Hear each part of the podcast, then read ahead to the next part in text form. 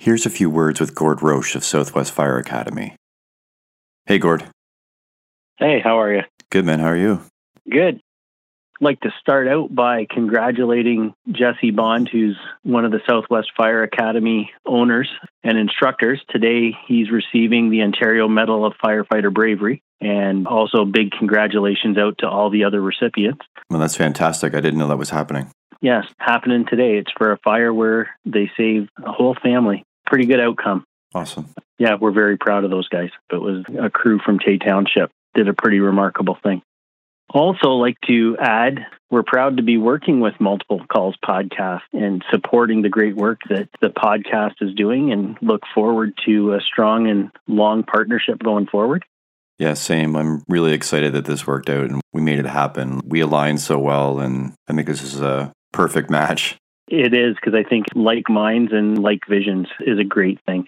I thought I would go into just a little bit about who Southwest Fire Academy is as your new sponsor on the podcast. We are a private career college in Ontario. We have MOUs with the Office of the Fire Marshal, and we offer programs ranging from firefighter pre service to approved technical rescue programs, officer development programs, hazardous materials. And we have the programs for pre service, like we said, industry, and volunteer and full time fire departments alike. As far as upcoming courses go, they're all available to be seen for the year on our website, www.southwestfireacademy.ca. We have several technical rescue programs, including machine rescue, rope rescue, confined space rescue, water rescue coming up this summer. And we'd also encourage anyone that's interested in being a firefighter to check out our pre service program on our website and give us a call if they have any questions. And you'll probably run into me through one of those that's one of the great things I think about our program is whether it's a technical rescue program, hazardous materials, it doesn't matter. We bring in instructors and have instructors in our portfolio that have the on the job experience and have actually done these types of calls and rescues and hazardous materials events and things like that. So not only are you coming and getting the academic and the textbook version, but you can get real life experience as far as tapping into those instructors and using their real life experience. Yeah, it's a fantastic group, and I'm learning a lot myself from everybody as I work with them. Well, we're absolutely stoked to have you, and again, super happy to be supporting the Multiple Calls podcast.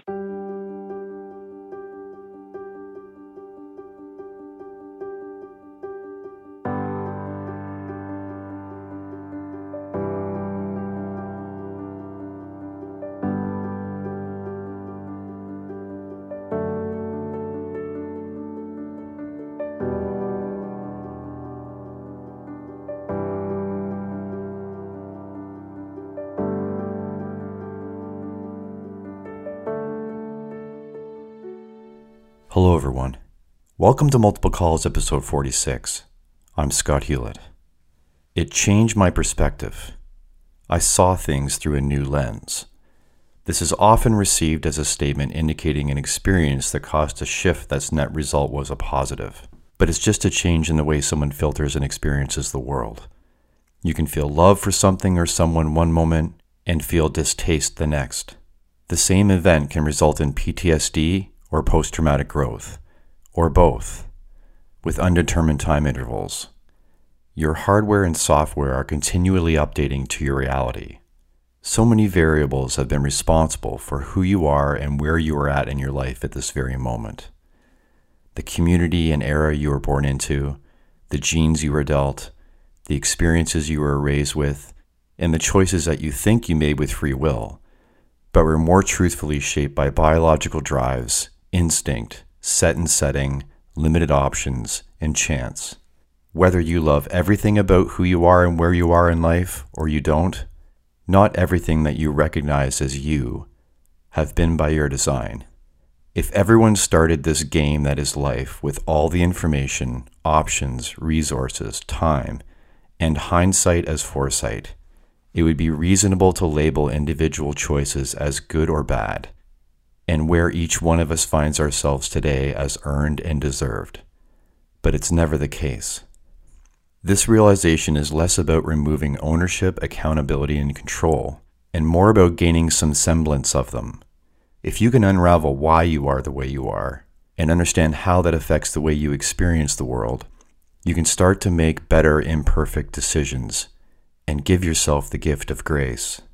My guest this episode has experienced powerful moments in navigating the crossroads of his life, which have altered his view of himself, his family, and his place in the fire service. It's a privilege to bring you his perspective.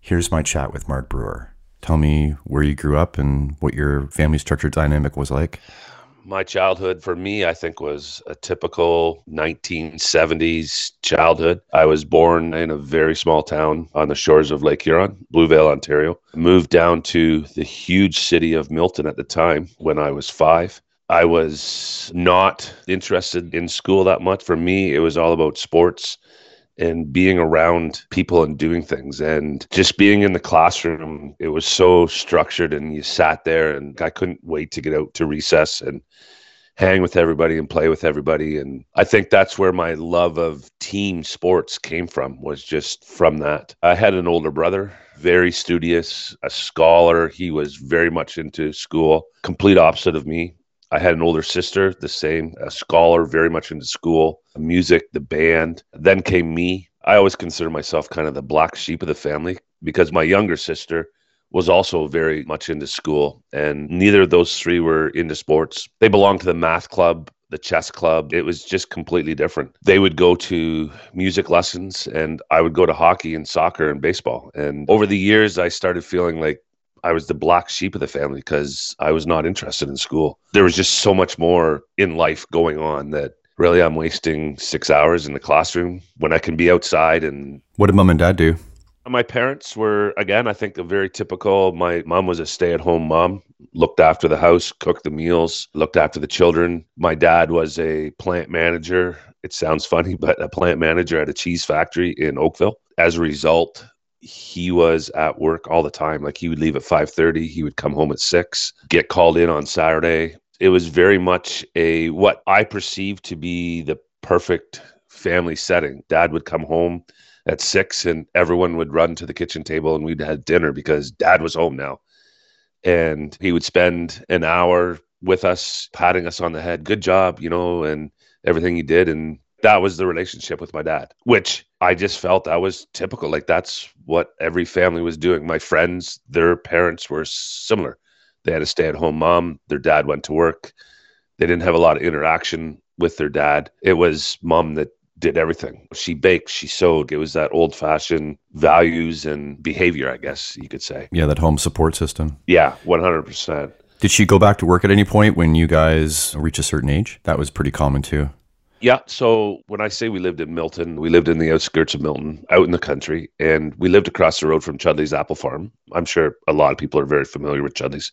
My mom started working there, I think, when I was in grade five, because my younger sister would have been in grade two. So she started working there kind of part time after we got on the bus nine o'clock and she would be home at three to greet us from the bus. And so she started working there and developed a relationship with Mrs. Chudleigh, Carol Chudleigh, and became very close friends with the Chudleighs. And as a result, our family is very close with the Chudleighs. Like my brothers and sisters and the Chudleigh siblings are close. And we all eventually ended up working there. After my dad retired at the plant, he actually started working at Chudleigh's as well. So everyone in our family worked at Chudleigh's. That'd be a, a nice in for the baking materials too. Yeah, and my mom never had any formal training in business or anything like that, and she ended up being in charge of their retail. I'm just so impressed with her that she just learned on the fly and became who she was at Chudleigh's. It's just it's it's unbelievable for a farm girl that had no education basically other than grade 12 high school to end up where she did. It's just it's very impressive. Yeah, it was a similar thing with my dad too. And It was just the way it was, and people just got a feel for who you were and what you could do, and they trusted you and gave you work, and you kept succeeding at it, and they kept moving you up. It was, it was. It seems like a more authentic, natural, more interpersonal way of doing things. Yeah, I think so. I think we've really lost that. You don't get a chance to prove yourself to, yes, I can do this job. And as you say, the better you get, the more you move up. And I think we've lost that in society. And now it's all about what you have on paper and, and you don't have a chance to show what you can do or build the relationship because really that's where the trust comes, right? Oh, 100% that people are like, oh, you can do this. 100 I'm going to give you more responsibility. And now you can do that. And, and yeah, you move up that way. Yeah. So, and, and they can trust you.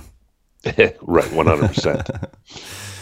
what about sports and hobbies? So you mentioned hockey. You mentioned soccer. So, how did that start? And maybe you can tie in were your parents supportive of you not being into school as much as your siblings were? Did they support that? Was it difficult for them? Maybe walk me through that. I don't think it was difficult for them. I think they saw that it was an outlet. And the more I did sports, the more I could do well at school because I realized that after my six hours in the classroom, I was going to a hockey practice or I was going to a hockey game or in the summer, baseball, soccer, whatever. So the support was huge with four kids and only dad working in the 70s and early 80s there wasn't a lot of money. So i just played house league. I always dreamed of playing rep and playing on the travel team but i completely understood that there's only so much money to go around and there's four of us. And if my brother's going off to band camp or my sister's going to horseback riding or something i wasn't the focus there is a little bit of regret to think what might have been or could have been if there had been more money, but I don't harbor any ill will because I completely understand. They were struggling through raising a family of four kids on one salary in the beginning and then with my mom going back to work. But as I said earlier, sports was my life from as early as I can remember. I'm going to say five years old. I have the most vivid memories of going to hockey. It wasn't called Timbits hockey back then, it was called Monday Nighters and dad coming home and saying, I signed you up for Monday night hockey. And just the, oh my God, and get to go to Monday night hockey. Because I'd been out on the pond since I was like three, skating and stuff like that. So this was my first introduction. And I can remember going to the arena and thinking, this is the NHL. I'm playing in the NHL right now. But I have a picture of me Monday night. It's all like used equipment. I don't have a jersey. And I just look back and I think it's so funny that my excitement about being there was like I finally I'm in organized sports. I'm with a team. I'm with people in a dressing room. Like it just, it was awesome. It just grew from there. And every year you move up, and it's kind of the same kids in house league. You'd move teams and stuff, but it's the same kids that are there. And just the bond and the friendship was something that I sought out. It was amazing. It was absolutely amazing. How were things socially for you in school? What was it about that locker room? You're around kids your age, right? In this group, and you're excited to be around them at school, and th- that same excitement isn't there. So, what is it that drew you to the sports feeling and not school?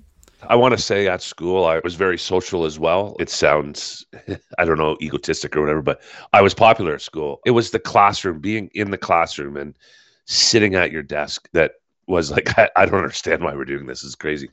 But the friends that I had in hockey, they were friends at school, and it was just similar interests and they had a similar upbringing and they had similar dreams and similar hopes. And maybe because my older brother and older sister were so much into school and higher learning and different on the art side that I felt a disconnect from them. And that's maybe why I sought out the sports and really enjoyed it because it's like hey these are my people. They like the same things and we do the same things and we talk about the same things maybe with a sports team, it's also that you're all working together towards the same goal, and in school, you're not. Yeah, well, in school, obviously, there's the individual. Like Beth, she's trying to get 95, and I'm like, I just want to pass. Like, I, I just want to pass to go to grade three type deal. And in the sports, it, it wasn't about winning or losing for me. Like, I could care less if we lost or if we won. It was just being there and being around people that enjoy doing the same thing as I did. Who were your guides and mentors through that time? Well, obviously, the coaches back then it was all dads that coached. My dad volunteered the one year. I remember that year i'm going to say it was minor atom or maybe major atom. And it was a big deal that wow dad's on the bench. And so it was my friends like mr auger and mr petty. They were dads but they were also i don't want to say friends. They were I, I guess mentors right? And when you go over to your friend's house that's your friend's dad, but it's just a different relationship. Maybe when they're on the bench, they talk to you different. And I think you looked at them a little different when they were on the bench or in the dressing room than when you went over to a friend's house to play and was Mr. Auger then, but it was like Coach Vic on the bench.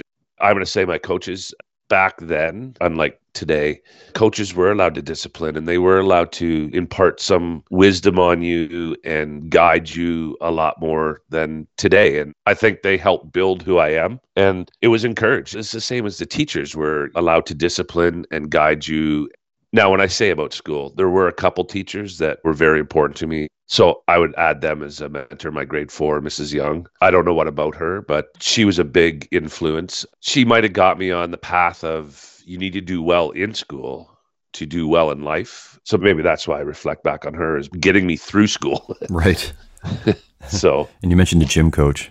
Uh, Mr. Kamarni, that was later on. That was in high school. Obviously, met him in grade nine. He was like he coached basketball and volleyball. And by the time I got to high school, like I was a five sport guy hockey at high school, soccer, baseball, basketball, volleyball. He coached like three of those five teams. Again, I entered high school in 1982. So coaches were allowed to discipline and coach you on life moments and have those conversations and stuff. And so I became, I don't want to say close, but we had definitely a, a close relationship. And like I would hang out in the gym on my spares and just I don't want to say awe of him, but he was a big influence, Mr. Kamarni. Respect and admiration. Yeah, of the way he interacted with all the athletes and not just the athletes, the way he interacted, he was such a social man and everybody in the high school, we didn't have the hugest high school, maybe 1500 students, but everybody in the high school knew who Mr. Kamarni was. And people would go to him and like students would go to him and like he would have conversations and life advice and it just it was to me, he was more than just a gym coach. He was like a life coach to the high school. Like it was unbelievable, his relationship. And his door was always open. Like he always had time for the students. He was actually the guy I was like, you know what? I want to be Mr. Kamarni. When I grow up, I want to be Mr. Kamarni. That how incredible is your job is sports and you have influence to young kids and can set them on a path onto like this isn't that that's incredible. That would be absolutely incredible. Dream job. Has it been difficult for you now having kids, I'm assuming you probably coach now or you have coached and having to transition from the way you were coached to the present day of the way coaches need to be. Is that tough for you? It was extremely tough. And yes, I coached both my boys, Mason and Mitchell, in all the sports they did baseball, soccer, hockey. And it was two or three years into their, I'm going to call sporting career, but it started to really change where the coaches were just there to say kind of like okay you go out next. There was no hey, don't give them any life advice. Oh don't you can't discipline them.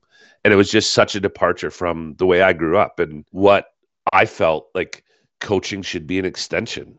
But with that said i definitely see the side of where they're going because there have been some very bad incidences so they have to reel it in and stuff and so yes it is frustrating and because I feel that over my lifetime, I have some to offer back to these kids, and I can give them some life direction, life coaching, life experiences, and it's just it's not what they're wanting from coaches anymore. It's uh, and it is sad. Do you find it tough to interact as a parent with your boys' coaches? And are you trying to fill things in for them or trying to explain to them how it was for you, how it is now, give them the perspective, fill in the gaps? I backed away probably when the boys started reaching 12 and 13. I felt it was important that they started hearing a different voice. So there wasn't a lot of interaction and asking the coach to do that or this. Like I say, I, I started backing away and I thought it was important that they heard a different voice and a different perspective. And definitely now that they're older and they're much older now, I guess. Wow, 23 and 21 obviously I have nothing to do. Like I, I just I go and sit in the stands and watch them and go home. They're both still playing hockey. They're both still playing summer sports. And it's funny, they both comment about, Dad, why are you still coming to watch me? and I'm like, I'll come and watch you when you're 40. Like it's I enjoy it. right. You can't get away from me, uh, yeah. type deal. I'll come and watch. But my younger son had a game last night. I showed up at the start of the game. As soon as the game was over, I left, and I just it's something I enjoy. My parents are the same, and it's lovely, right? It's it's kind of nice to feel like you're 15 sometimes still. mm-hmm. Yeah. Speaking around the 15 year old age, uh, you were part of a church youth group around that period of your life. I can't imagine that, so I just don't want to hear about it. I think that anybody that would hear I was part of a church group would go, "Really, Mark Brewer? Come on." my parents were when they moved to down to Milton when I was five. They were heavily involved in the church back home in Bluevale, a small farming community. The church was very important. My dad met my mom at church. So they were heavily involved in the church. So when they moved down to Milton, we joined the Boston Presbyterian Church and we'd go every Sunday. My dad was on the board of directors at the church. My friends' dads were also on, like, it was, again, a small community all at the church. And it's just something we did. And I have very vivid memories of going to church on Sundays, going down to Sunday school, coming back up graduating from Sunday school to now you're an adult. I think it was like around 13, 14, maybe that you got to stay upstairs for the whole service. And th- like that was a big deal. Mr. Whiting was a neighbor, five or six houses, like in the country, five or six houses away. And he saw the need because there was this whole group of us, probably about 12 to 15 of us that were all kind of aging out of Sunday school at the same time. And when you start becoming that age, you start like, I don't want to go to church anymore. I, you know, I have other things to do or whatever. And so he developed this church group where the 12 to 15 of us between the ages of 14 and 17 I could come and it was two nights a week. I'm going to say Monday and Thursdays. And we would, it was just a youth group. And, you know, we'd play cards or we'd go tobogganing as a group or any activity that youths would do. We did it together. We would have parties at someone's house and and sprinkled in there there was some life coaching and there was some church teachings I'm going to say. Nothing heavy or anything like that, but just an, I think enough to keep us involved in the church and that group became my lifelong childhood friends like those 12 to 15 are my friends now that I have from my childhood. We reflect back on that time and we now at our age, we all look back and go, really? We are in a church youth group? And it's and and it's like, yeah, we are in a church youth group. And but it wasn't heavy and it wasn't hardcore. As we had so much fun. I, I, just we went tobogganing at Kelso and we just did a lot of fun things. We went bowling. We just it was again, we were just hanging out and being social and I almost want to say like being a team. Like we became so tight. And honestly, from my childhood, those 12 to 15 people are my friends now. Like that's who I have from my grade five, grade six, grade 11. They're my friends. And now we have smartphones. yeah, but we still get together and and we still talk and like when we get together, we talk about, oh yeah, I remember this time in youth group and oh we went we did this and it just it was such a fun, interesting time. And that's when I say to people, "Oh yeah, I was in a youth group." You think immediately of this heavy teaching of the church and everything, and it just it wasn't that. It was just it was hanging out and having fun with some sprinklings of the church, which was which was good. And where the smartphone comment came from was reflecting on because I'm having some memories as you're saying those from your childhood. I had similar ones as well. And now I just think of the kids now versus us, right? I think we just had so much more space to breathe. Oh my goodness. Uh, yeah, for sure. Like, and I see it in my two boys. As I said, they're 23 and 21. And yeah, the smartphone has, has changed a lot of things and for the better, but at the same time for the worse. From sports, you obviously had a strong work ethic, driving towards a goal, being part of a team. What jobs did you have growing up and how did that all translate so the jobs I had, as I mentioned earlier, we all worked at Chudleigh's. So it was exciting over at Chudleigh's during the fall time, like when the pick your own apple season started. Thousands and thousands of people came to Chudleigh's, and when I look back, I think that was my first introduction into diversity. Like in Milton, we were a population and demographic, but the people that came to Chudleigh's was they're all from Toronto, it, and I started working there, I, I want to say when I was 12 and just doing, and it was a direct result of my older brother already working over there, my older sister already working there. And so it was like, well, yeah, Mark can work here. And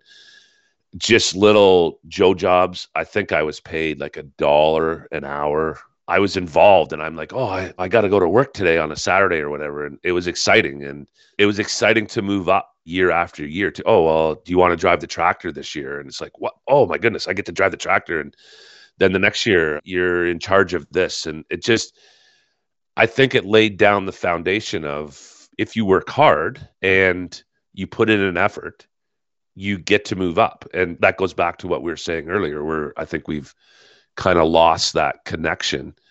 And it solidified that I can actually make something of myself here. Like, and it's all on me. Like, if I work hard, I'm going to get to drive the tractor next year, and, and I and I'll show Mr. Chudleigh that he can trust me and everything like that. So there was days I remember like 12 or 13, and I would go over there at seven in the morning, and I'd come home at eight or nine at night, and I loved it. So I worked there part time, like in the fall, like they're closed in the winter and kind of open back up at the late summer. That was my job. I never worked at McDonald's. I never worked retail or anything like that. It was outside. I drove the tractor to drive the people out to the orchard. I remember fondly the one year uh, Mr. Chudleigh said, You get to be in charge of roasting the corn. And I thought that was a huge deal. Like, wow, you're actually trusting me to take this all on myself. And you start to realize that people value you, they recognize you, right? And you probably operated with very little supervision through that whole time. Oh, 100%. It was just like, here's the job, go ahead, and we'll see you kind of at the end of the day. And the other thing that I took value in was some of the people that I knew from high school, they would work there and they would last like two or three days and they would either quit or they would get fired because they couldn't handle it or they were irresponsible or whatever like that. And I kind of rose up and I'm like, yeah, I'm here for my third year in a row and I'm getting given more stuff and more responsibility. And it was a really, does it sound strange, a coming out party or a, like it just, it was, I was becoming me, I guess. And it was awesome. I absolutely loved it. It was everything was outdoors. There was nothing indoors. It was machinery. It was everything that I loved. So I worked there in the fall until I was 16, 17, 18. School, as I've said, wasn't my thing. So I didn't go back the one fall and I worked there full time. I made the apple cider. They had their own apple cider press, which is a, a rarity. And I operated that. Like I'd get up every morning at 4 a.m. and head over to Chudleigh's and I would make apple cider all day and I'd bag it. But I think it was at that time, after doing that for six months or whatever, that I realized like, okay, this can't be my life because it's fun, but it's not paying anything. Like I didn't have a car. I'd had some money to go out to the movies and stuff, but I quickly realized this is not the future. It's fun, but this is not the future. It served its purpose and taught you what it needs to teach you.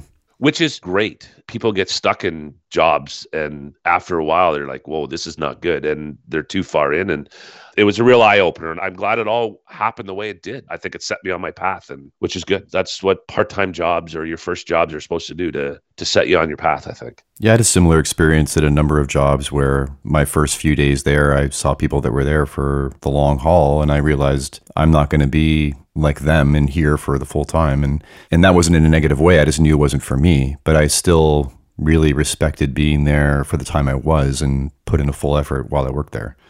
Yeah 100% as i said i saw people come and go and they quit or they got fired and i would get a raise. And it was just it was like okay i put in some serious effort there and i got a raise. I see what's happening here. And it just it laid a really good foundation. And I think it helped that the Brewers had such a solid relationship with the Chudleighs. And I don't want to say I was given any extras or any allowances because Mr. Chudleigh was very hard on me and he demanded a lot. And I certainly appreciate that. But the relationship between the Brewers and the Chudleighs helped us all, I think. And where did you transition to next? I had wanted to be a police officer since I was like four or five years old. I remember being a child thinking when I become an adult, I didn't know when that was. I didn't know what age or what that was. It was just always in my head. When I become an adult, I want to be a police officer. And I couldn't get enough of early TV shows, seeing a police car on the road. So after Chudleigh's 18, it's like, okay, I need to start pursuing my dream of being a police officer. How do I get there? So I joined the military. I joined the military as a military police officer. That was going to be my trade the plan was, um, and this was with the recruiter as well. The plan was I would do my three years, get my trade as military police officer, come out of the military, get hired by a municipal police force. My dream was Halton, so I joined the military. I left for Cornwallis for basic training in November of 1987 and there was some issues that happened there i think it was in week nine I was called in. So in in basic training, you have all the trades from across the military all doing their basic training together. So there was, I think, 22 of us that were going on to, after our basic training, we're going on to military police trade training.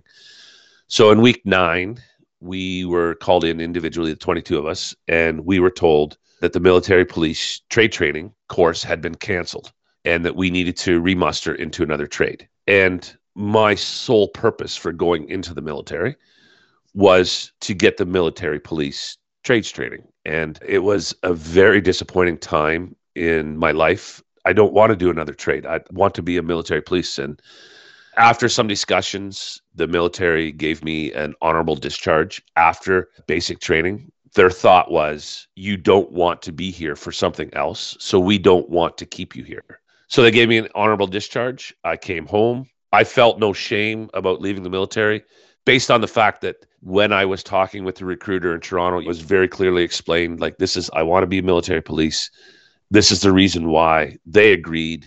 And so then when things didn't work out, I I don't know if the military could have hard feelings or any no hard feelings, but there was no there's no shame on my part to say, yeah, I left the military, I quit the military because it's not they were not providing what they said they were going to provide. And so I came home. What's my next step? How do I like? How, I'm still wanting to pursue my police officer dreams. I need to go to college. I need to take law and security. So I quickly got into Sheridan College in Brampton and took the law and security program for two years. And then you transferred into corrections.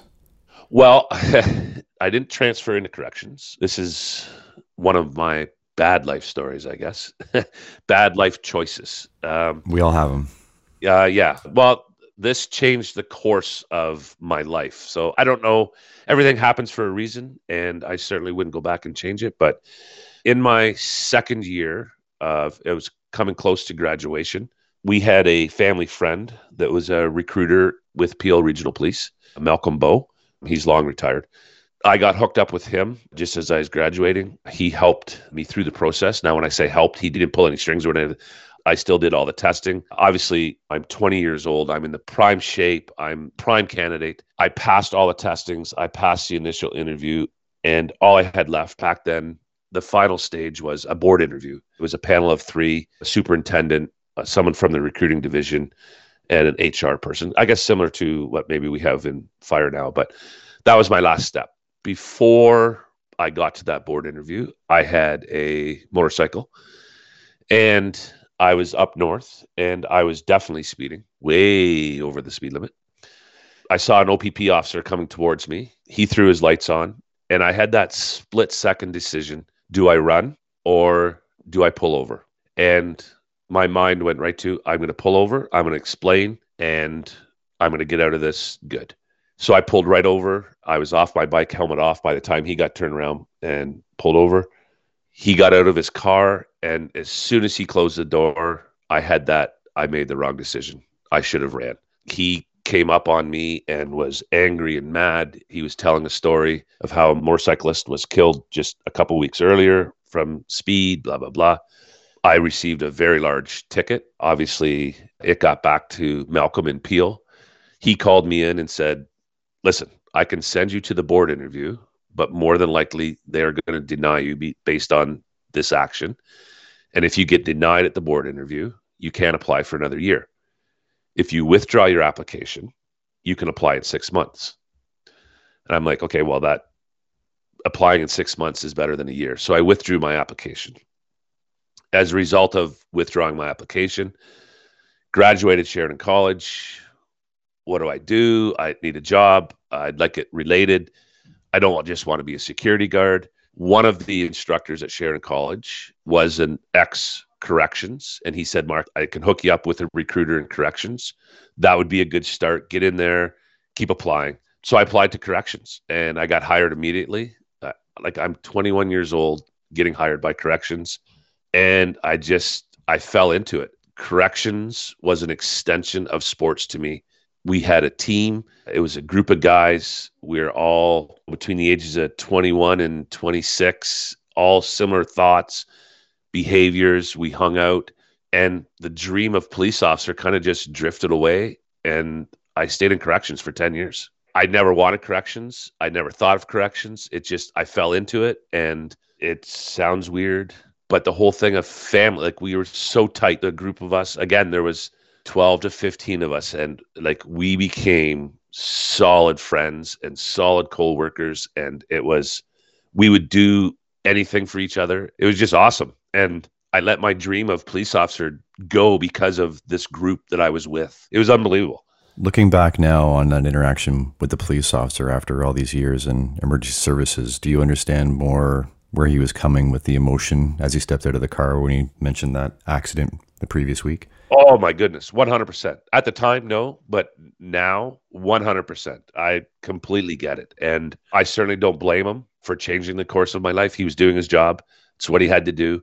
And I understand the emotion and it was beyond emotion. Like he was angry. Like it was like a and he was older. I can picture him so clearly. Like that goes back over 30 years and I could picture him closing that door and yelling all the way walking up to my bike and it felt like a dad scolding his son like you have disappointed me so much and i'm, just like wow type deal. Like it, it was such a such a different interaction that you would have probably with police today. But again the times are different and police were allowed to scold you and talk to you that way and everything. And no i certainly i don't i don't blame him for anything. And if anything he set me on a different course and i would not change anything for the world so I almost want to say thank you.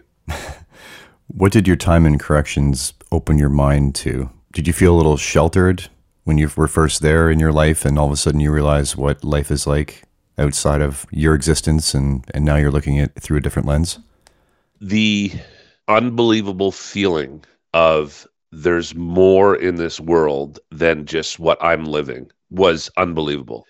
The first year was overwhelming to see and hear and just understand what is kind of going on in our world. At that time i'd never been into toronto. I'd never been into a like a major city. I lived in milton. It's a small town and there was no reason like everything that i wanted to do was in milton. So there's no reason to go into toronto or when i say up north like to ottawa or, or, or anything like that right? So here are these inmates with such different backgrounds unbelievable upbringings and from all over Ontario. It was just kind of bewildering. They had alcoholic fathers. I didn't know anyone that had an alcoholic father. Like I knew my dad and my friends' dads, and uh, like I just and inmates that were abandoned by their mother or given up for adoption. Like I didn't even know what adoption was, type deal, right? And so, yes, very very sheltered, but I enjoyed the sheltered. Like I didn't I didn't want to go outside that, and so yes, in going to corrections, it was very eye opening and very educational. And I don't want to say good, but it helped me. A necessary loss of innocence and maturity. Matured very, very quickly. You had to. And so that was one good thing. Looking back, I wasn't ready to be a police officer. After the first year, yeah, it you have to mature very, very quickly. And I needed that. I don't want to say I was playing in life, but life wasn't overly serious because it was sheltered. I had a stable family at home, a very stable household. I had a good friendship group, no adversity at all. And so you can be kind of immature. And so that first year, I really turned the corner. It's very interesting that my friends from high school notice they're like, wow, you have really changed, really, really changed. And some of them would say for the better, others would say not for the better, but definitely changed. Yeah. Why didn't you stay? And what was your first exposure to the fire service? Why the transition from that?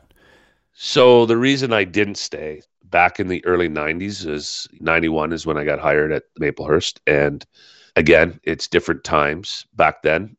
I ran when I say I ran, sounds like we're a gang, but we weren't a gang. The 12 to 15 guys that I hung out with, similar views, we felt that corrections should be run a certain way. So, like, we were very high on the discipline. And the same as police officers, correction officers, correctional officers are kind of the same. You have your discretion what rules you enforce and which ones you don't, what you let go and what you don't.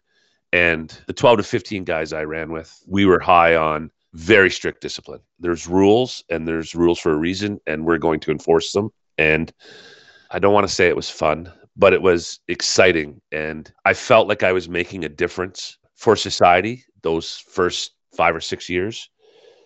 But then you start getting older and you're like, this is starting to kind of wear thin, wrestling with inmates or trying to catch them with drugs and it like it's it starts to wear thin and it was after the birth of my first son mason that i'm like okay there's more in life than what's happening here but i felt kind of trapped at that time the hiring practices for the police was you needed a university degree and i'm like i'm not going back to school because a i don't really like school and b i don't want to so policing started getting further and further away we ended up moving after we got married in 94 and we moved to Flamborough.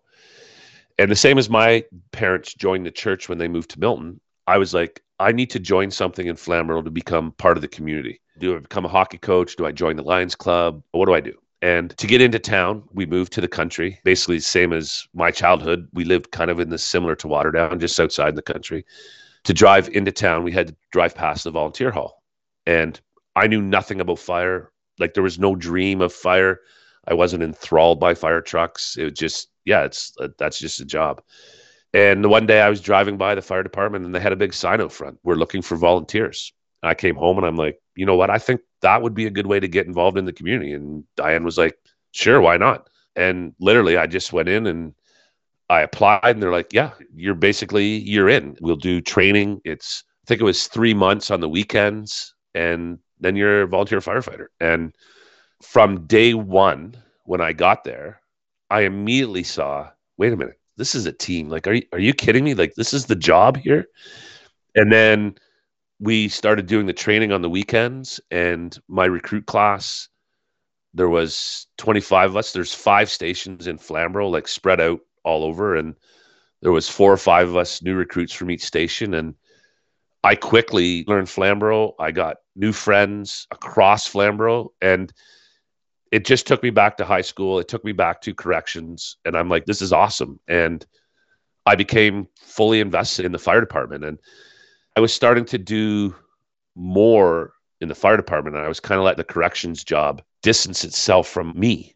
And in Flamborough, they started a day crew where they would have the volunteers come in Monday to Friday, eight till four it was mostly filled by full-time guys from Toronto and Mississauga, just based on shift work that they were available. In corrections, I was on shift work. So I signed up for a couple. And it was literally the first day crew shift I worked. It was a Tuesday. I it's so vivid. I remember walking in. We had a uniform. I loved wearing uniforms. That's from corrections. I loved my uniform in the military. I'm a uniform guy. So on the day crew, back then as a volunteer, you didn't have a uniform. Like you showed up in your track pants and t-shirt and went to calls. But on day crew, they gave you a uniform. So we had a fatigue shirt and fatigue pants, and because we'd be out in the public and stuff. So that Tuesday morning, I remember walking to the station in my uniform and like, wow, I actually belong to something here. And a Brampton legend, Brent Vasey, was working day crew that day as well. And that day on day crew turned my thoughts around about being a firefighter. What we did that day is a typical firefighter day in any municipality. We checked the trucks in the morning together. There was the bonding, the laughing and the joking. And then we would we went and had coffee. We'd run a call, we'd come back, we'd clean things, we did a little bit of training. Then we went out and got lunch, come back, do some more calls. It was near the end of the day that I said to Brent, Is this what you guys do all the time, like in a full time department? he's like, yeah, this is this is a typical day. Well, I want to do this then. Like this is this is what I want to do for the rest of my life right here. Right. Because this is incredible. Like this is absolutely incredible. Mm. And literally from that day, it was like, okay, I'm gonna become I want to become a firefighter because of the team or the just being together and being doing something meaningful together type deal was just it was just for me. And I don't want to say it was an epiphany or whatever, but it was like, no, this is this is what I want to do. Yeah, realization yeah, Brent came back. I'm going to say within three or four weeks. And he was like, Brampton has a recruiting going on. They're hiring. You should put in. Darn right, I will. And I put in, and within four months, I was hired in Brampton. Like, and as I said in my little write up to you, I hate talking about getting hired like that because I know guys try for a long time. They spend a lot of money. I've heard guys trying for 10 years to get on. And from the day I was like, I want to be a firefighter, to me being hired in Brampton was like four months. Like it was it was an incredible quick journey. I don't I don't like talking about it because it just it upsets some guys. Yeah, we but, all have our path. I mean, it took me four years, and there's guys that get on. It took them a year. It's everyone has their path, and once you get on, it all drops away, regardless of how long it was and how much money it, it took. It's it's all worth it. Right. And two things from that time. The first thing is if Brent Vasey doesn't stand out as a mentor and a guide and someone to admire and aspire to, if he doesn't show you what firefighting is actually all about, then I don't know who can. What a guy to be able to interact with so early on and and sort of knowingly on his part or not show you what it can be. 100%. And we just recently did his retirement from Brampton. And as the assistant coordinator of the honor guard now in Brampton, I was tasked to give a little speech or congratulations to him or whatever. And I had it all planned out. And part of it was basically thanking him for setting me on the path. But it was just too emotional that day and I couldn't and I'm getting emotional now about it. But I'm I'm gonna say without Brent, I would not be a firefighter. That's amazing. I also want to touch back on it. It's just fascinating to me that you came into your community or new community and you thought, I need to be part of something to be part of my community. And you went and found, sought out volunteer opportunities with that as your motive and intent. And I just find it interesting now, not to say that people that apply to fire now haven't had that similar experience, but this ties into what you're saying about how difficult it is to get on, too. That I'm sure I think it's safe to say it's common for people to say, well, I need volunteer experience to get what I want, so I will join this thing. And maybe they don't have the same gratitude or investment. I just think the intent is different and that that intent changes things.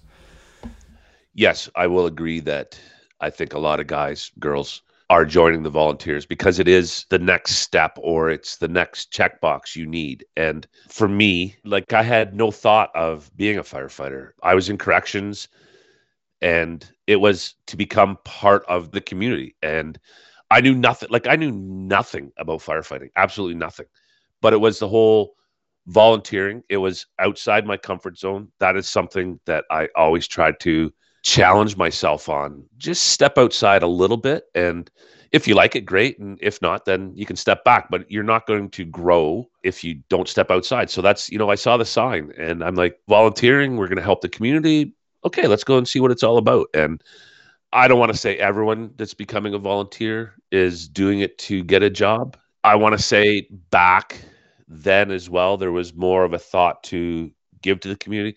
There are still a lot of volunteer firefighters that they're there for their community and they want to give to their community. So don't get me wrong on that. Like, no, don't get me wrong either. What I was tying back to was even you mentioned joining the Lions Club. Like, I'm thinking just volunteering in general, not volunteer firefighters. Just the intent of joining something to volunteer, and you use the word to help out, right? Like having that intent of volunteering to help other people as opposed to volunteering to get something that you want is different. Yeah, and that is definitely that's from my parents, 100% that mentality and I'm really hoping, and I think I have passed it on to both my sons, but I'm going to say that was mainly from my dad. Basically, volunteering at the church. He certainly didn't get paid for all the work to run the church, being on the board of directors. He was a volunteer St. John's ambulance guy. I remember going with him to go kart races where he would be on standby as a St. John's ambulance guy. And I remember having a conversation with him one time. I'm like, Are you getting paid for this? Like, why are we here? And he's like, Because if I wasn't here, this wouldn't be happening. So these kids wouldn't be racing their go karts. So, like, to make things happen, people have to give back. And it was a two part for me because we moved into a new community. It's like, I want to become part of the community. But at the same time, for this community to function, they need people to do these things the Lions Club or hockey coaches or volunteer firefighters or whatever. And it was just, it, I was seeking out something I just happenstanced onto the volunteer firefighter based on that sign. That that sign is I I the sign. That's all I could say is the sign. Mm-hmm. The sign you were waiting for. yeah, literally on the side of the road that said, "Come in and be a volunteer firefighter." what was your recruit experience like? Absolutely amazing. We had Doug Burgeon, who was a Toronto firefighter, senior Toronto firefighter. He was the training officer in Flamborough and I enjoyed every aspect, everything about recruit. I'm assuming you're talking recruit of Flamborough, not of Brampton. Yeah, give me both. Yeah, okay. So recruit of Flamborough was absolutely amazing. It was we were doing stuff that I had never ever done ever in my life and it was absolutely amazing. Flamborough doesn't have their own fire tower. We would go to Cambridge Fire Fire Tower we did old school stuff. Like we went and burned down a house for training. We went and burned down a barn for training. We did pumping evolutions at farms. It was absolutely incredible. And my recruit class, awesome people that I'm still friends with. Some of us have moved on from the volunteering, others are still there, but it's just absolutely incredible. The one story so we were up in Cambridge at the fire tower. And again, I'm not looking to get anyone in trouble or anything, but we are at the fire tower and times were different back then. Maybe safety wasn't the highest aspect, but he was teaching us what I feel was real life firefighting skills. And we were in the tower in the bottom room and he started a fire. This was one of the first times. And this evolution was about learning heat and I think it's something that we are lacking currently. But I understand due to safety regulations and stuff, we can't do that anymore. But, anyways, we are at the Cambridge Tower. He started the fire. The 25 of us, 30, I think 25, we're all in the same room, all standing, and he started the fire. And he's explaining the thermal layers and the smoke. And so we're standing, and then you have to go to kneeling because the heat's starting to bank down. Eventually, we got to where we were laying on the floor because it was so hot in there and we're all laying on the floor he's laying on the floor and he's explaining what's happening and we have to be aware of these situations and to look at the key points and understand when this starts happening and stuff like that. it was like real life training. Nothing was simulated or whatever. Eventually it got to the point where we military body crawled out of the room outside. The fire got so hot the cement in that room the ceiling kind of collapsed down. I'm going to say 10 15 minutes after we had been outside and it was so real and it, the learning lesson was so incredible. Again times were different. I'm not looking to get anyone in trouble. It was incredible. My recruit in flamborough was absolutely incredible. Recruit in brampton a little bit different. Because i was a volunteer these evolutions in training i don't want to say i had been there done that. But the other thing with recruit in brampton was i had already been hired for almost a year. The four of us me and chad and daryl and jill had been hired 10 months earlier and we went to communications. And so when we finally got to a recruit class, we had our uniforms. We knew a lot of people. We knew the DCs. So it wasn't a typical, oh my God, I'm so excited to be here recruit class. It was like we're finally getting to go to the floor. So there was kind of not a disappointment, but it's like, yeah, we just want to get through this to get to the floor because we've already been here 10 months. And the other thing about that was I was the oldest in the class and we had some by that time i was 31 years old i had two kids i had a house. And so there was some what i call kids like we had 19 and 20 year olds in our recruit class and they had never had like a real job. This was their first job. There was some immaturity and it was funny that they started calling me dad in the class because some of their antics and stuff like that i wouldn't tolerate I don't want to say I was melting out discipline, but I was definitely giving life advice and counseling and stuff like that. So they started calling me dad, and it's all in jest and joking and stuff, but it was a different recruit class for me in Brampton. I think I had my true recruit class in Flamborough because I was young and everyone else was young, and it's kind of the typical first job recruit class type deal, right? The recruit class in Brampton, again, we are going back a few years, there was some discipline which was great. I think it was needed. I think it's warranted. Things were scaled back a little bit as far as what we could do in in the fire tower, and I completely understand that. And again, in these times, I completely understand why we do what we do in the fire tower as well. But so things were scaled back a little bit, and it was good. I had a good time. We, as a class, we became close, and we are still close. It was good. And then, how about your rookie years? It wasn't a problem. It, it, was just it was completely different. I don't think I had the typical rookie year because by the time I hit the floor at station one B shift, I'd been on Brampton Fire for over a year. So that was the other thing is when I was in communications, I was partnered with Kathy Haas, and it was just me and her. So the other three guys they were on shifts where there was two or three other communications officers. So their experience in communications was a little different than mine because i was just partnered it was just me and kathy because holly den was off on maternity leave i believe.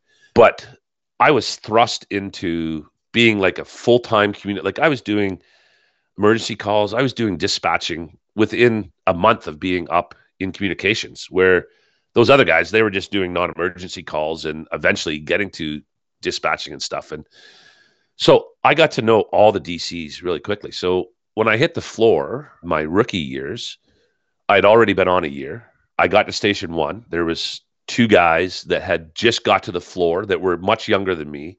They had just got to the station like two or three months before me. And so it immediately felt like I was senior to them. So there was never that rookie, rookie feeling type deal. Like I had no problem going in and talking to the DCs because I'd talked to them for the last year. Right. And obviously I understood the value of being a rookie, and I think everyone needs to go through that. So, yes, I took my turn of cleaning the washrooms and cleaning up the kitchen and doing the hall duties. And I think it was important. But the level of trust from the other members of the crew, I think, were almost immediate because, again, I've been working with them through communications for almost a year. So, like, they knew who I was. And I came in, I was married. I had two kids. I'd been on the job for a year. And then we had these two other guys, incredible firefighters, but they were younger and they had just been on for like two or three months. So it was a very, very interesting dynamic. I wouldn't change my first nine years at B Shift 201 for anything, though. It was absolutely incredible. And it just, within the first, I'm going to say, three months, I knew that I had found what I was looking for as far as a job and a job for life. It was okay, I have found it. I know it was. The guys that we were like immediately we we got to know each other's family. Like we did stuff together. Our families hung out. Like we became a family. Like it was it was exactly what I was looking for and what I think the fire service needs to be. You mentioned Kathy and her husband Mike is up there with Brent Vasey as one of our firefighters firefighter in that Hall of Fame and out of Station One and a huge Auto AutoX expert. I, I, guess we can we can use the word expert. I'm going to say subject expert. Yes. Subject matter expert. Yeah. Yes, 100. percent Talk to me about interacting with Mike. Station One had our department's first squad or a rescue, as they're called in the states. So, talk to me about AutoX and then eventually how you got into the AutoX competitions. So, I certainly don't want to fawn over Mike, but I will a little bit. I will certainly agree. He is in the legendary Brampton firefighter status. He was a first class firefighter his whole career he worked on A shift at 201. I was on B shift. So we were complete opposite. So we'd only see each other on the Monday mornings and the Thursday. There was twice that we'd see them. But I quickly learned who he was and what he was about. And working with Kathy for those 10 months, I certainly got an introduction to him as well. And I feel a little later on, we'll talk about the honor guard and that was my introduction to the Honor Guard through Kathy because Mike was the coordinator at the time. But as far as Auto X, I was involved in Auto X. Again, it was in Flamborough. Flamborough had an auto extrication competition team, and it was run by Brent Vasey. His brother Chris was on the auto extrication team in Wasaga. And those two towns would go to competitions kind of all across Ontario. I started learning more about the Auto X. Different teams handled the competitions different. Flamborough was more about family time going to the competition with some learning component to it. And Flamborough always camped. They would find a campground near the competition and they would camp and they would bring their families and the families would hang out and then they would go to the competition during the day and they would run their pits and then they would come back and it, would, it was like camping and stuff. And that's what drew me into the auto extrication competitions was the family aspect of it. And my family started traveling with the Flamborough auto extrication team.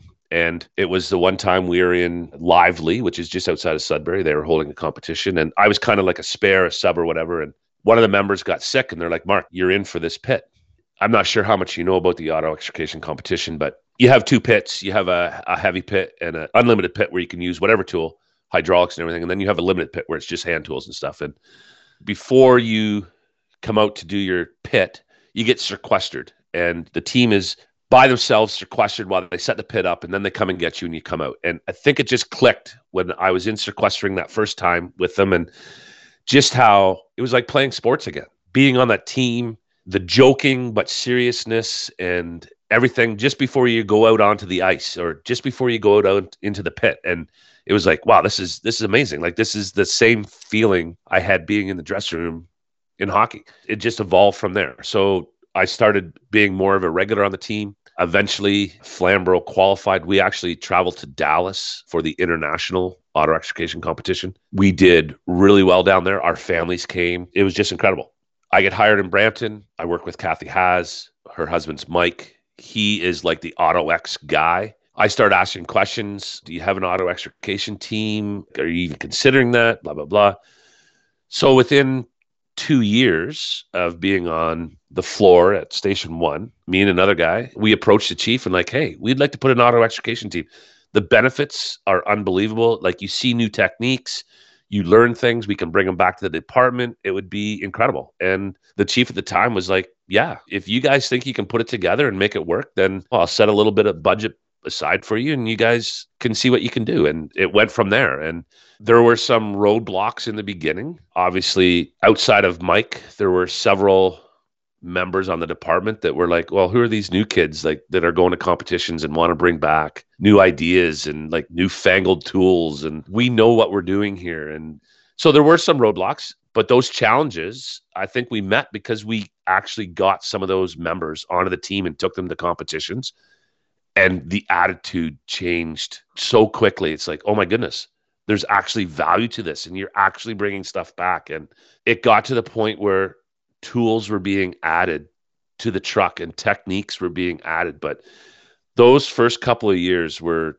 were rough. And i really questioned like why are we working so hard when no one really cares outside the six or seven of us on the team. And we kind of get made fun of and stuff but eventually there was buy-in. And i look back and that's one of my biggest successes i think in brampton. And i look at some of the tools on the truck right now on all the squads. And I'm like, that's a direct result of the auto extrication team. And people don't know it. And I don't, I certainly don't, I don't need to be credited for it. It's just an internal gratitude to myself, thinking I actually have made a difference here.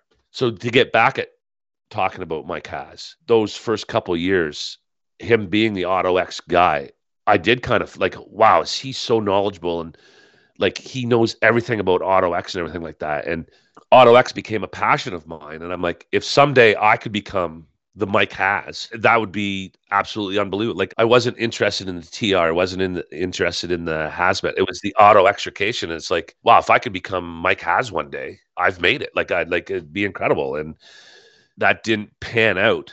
But I still feel that internal gratitude when I see some of the tools on the truck. And I'm like, yeah, that's because of the auto extrication team. We saw that at a competition. We brought it back. We demoed it. The powers to be said, let's get that on the truck. And it's awesome. yeah, when you say it in a sentence, it sounds like it. And know you said there were some challenges, but you say it in a sentence, it sounds like, oh, it just happened. but really, what we just talked about is the fire service in a nutshell, right? That's the okay, if you would just drop the defensiveness for a second and just open your mind and come and look at what I've seen for your own eyes. Don't even have to hear it from me. If you just want to put in the same time to view this through an open lens, I think you'll have a similar experience and then perhaps we can move this forward. But it's really hard to do that. It is. And after spending this year on my secondment in training, it is unbelievably hard. And when I first joined the fire service, the saying 200 years of tradition unimpeded by progress. right. Yeah. I used to think that was, I was like, wow, that is the coolest saying in the world. I'm going to get that tattooed on my leg. Like, that's awesome. right. I now think about that saying and go, that is terrible. No one should ever say that. That is, that is horrendous saying.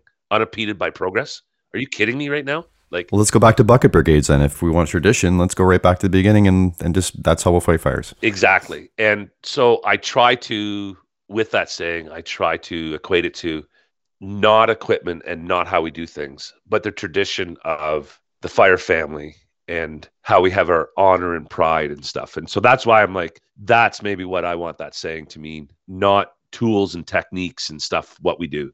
Yeah, there's traditions that we should fight for and hold on to for dear life and never lose. And we could have a long discussion, maybe we will, about what we are losing. And it scares me. But there are things that do need to change. And I think that constant, honest look at everything, pull it all apart, put it back together, and the things that matter will stay. And the things that need to change will change.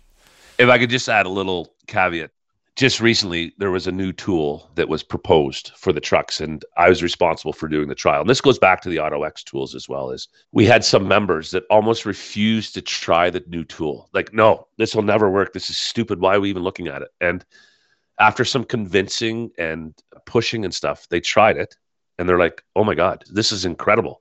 And i'm just like yeah this is what progress means that you have to try things and when you're trying them, then you can say yes or no to them. But you can't just say, I don't even want to look at it. I don't want to try it. And I just, I feel there is a little bit of stubbornness on the part of firefighters. And I think that's one of our good qualities, yet bad qualities, is the stubbornness. And it sometimes gets in the way of progress. Yeah, it's a piece of equipment or a skill. I've said it before. I, I try not to repeat myself as much as I can because I'm going to be on all of these. But until you know it inside and out, until you've mastered it, until you've used it, you can't judge it.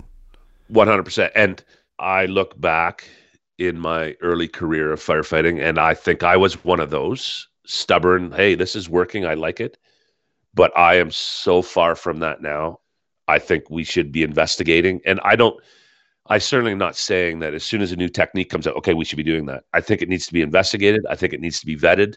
And if it proves to be better or more successful, then we need to move to it. And fires and what we do is evolving and changing every day. And if we don't change along with it, we're going to be in trouble. Let's just stay with this for a moment because there are so many aspects to our job now and so many tools at our disposal to do each of those jobs you mentioned just specifically for you for AutoX, like you you sunk your teeth into that, and really that's what all of us do, or hopefully all of us do, is that we're a jack of certain trades or jack or Jill of certain trades. I don't want to put a gender to it, but you get what I'm saying that we we know those aspects of the job, but we're not the next level with them. We are fully capable at them, but we then we do have our subject matter experts. And we need those because there's way too much to know about all of the things. Do you feel that when these new skills, tactics, pieces of equipment come up, we don't need everybody to agree that this is the thing we need to do or what we need to use because not everybody has the capacity or the time or the bandwidth to know enough about that thing or the technique or the skill to make a fully educated decision. So, where I'm getting to is that we should then trust and defer to the people that we believe in and we know have done the deep dive. And when they say this is where the direction we should take with this thing, we should believe in them and trust them and be happy that they've done that with that piece of equipment and now the rest of us don't have to. I'll say, I think for a firefighter, the saying goes, jack of all trades, master of none. But I think for a firefighter, I will agree with you. You should be a jack of all trades, master of one. And every firefighter should become a master of not necessarily a discipline, but one aspect that you are like that's your thing. You can do everything really well, but become passionate about something and become deeply involved in that. And I will agree as well that those people in that subject matter, we need to trust because they have done the deep dive, they have done the research, they have done the education portion of it, that we need to start trusting what they bring. Unfortunately, it can't just be a single voice when we go to a new technique or new tool or something. We have 550 members. So we don't just need one person saying this is the way to do it. If we had a group, then the rest of us, yes, we need to trust in them. They have done the work and the research and the education. Because usually it is more than one person, right? You do have, I guess my thought would be, well, then how many people? Do you need to have 50 people that say this? Do You need to have 15 people that say this? Does it need to be 100 of us? At what point are we willing to say, I trust these people and the work they've done? Let's go in this direction. I'm going to say it this way that I think there has been issues. I don't know if it's firefighters need proof or whatever, but it seems to me that sometimes when we get new tools or techniques or whatever, it comes with because I said so and I think firefighters want to dive in deeper. And if there was an explanation, I, the method of delivery, there we go. Why don't we go with method of delivery? If it was refined and more educated to the masses, I think there'd be a better buy in as opposed to, I say that's a better tool. That's a better technique because firefighters are inquisitive and I think they question everything. So if you had backup to it, like here's a new tool, this is why we should go to it, this is why it's better. That's where we need to get to. Is it happening? Yeah, it's happening. Could it be more intense? Yes, it could. Have you brought forward something on a silver platter in the way it should be brought forward and still receive pushback? With the new tool just recently, that there was some pushback, but I felt that I did due diligence with education and research and I passed that on. And there's always going to be firefighters that push back no matter what is said or done. And even if it's clear as day that it's a better tool, technique, or whatever, there's always going to be pushback. That's another quality of a firefighter, I think, is lots of times they don't like being told.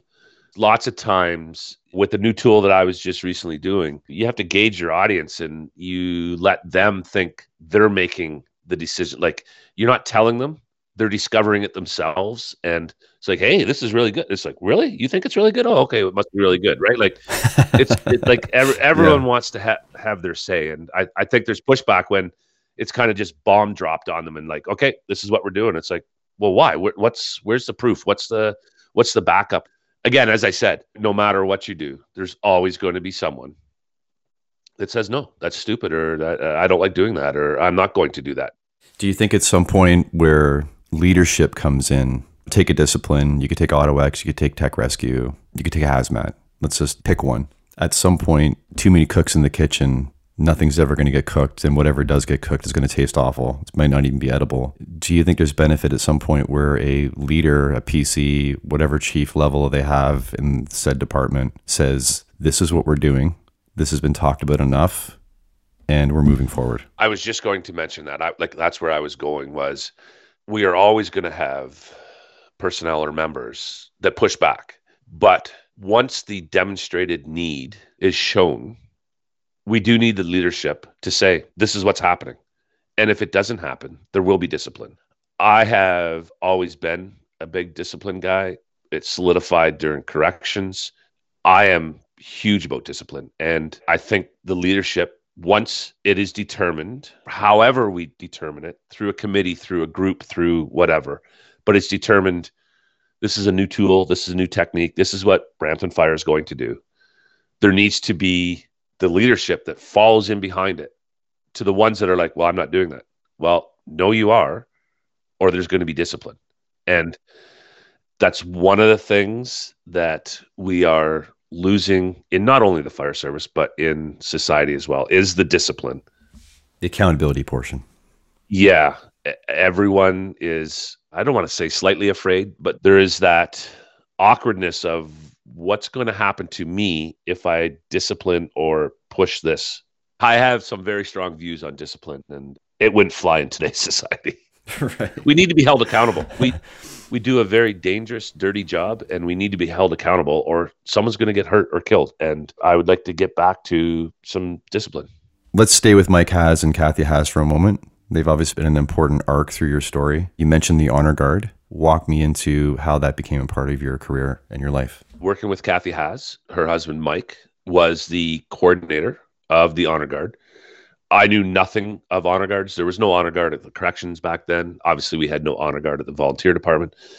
Working nights with Kathy, lots of time to talk. I got to know her. I got to know her family. I got to know Mike without even meeting him and what he did and everything like that. And obviously, the honor guard came up, and it was just one of those intriguing things. Is here's this organization, the honor guard, and this is what they do, and like they go to funerals and they support the family and they support other members and it was again just an inherent need within myself to like, well, this is how I want to be involved.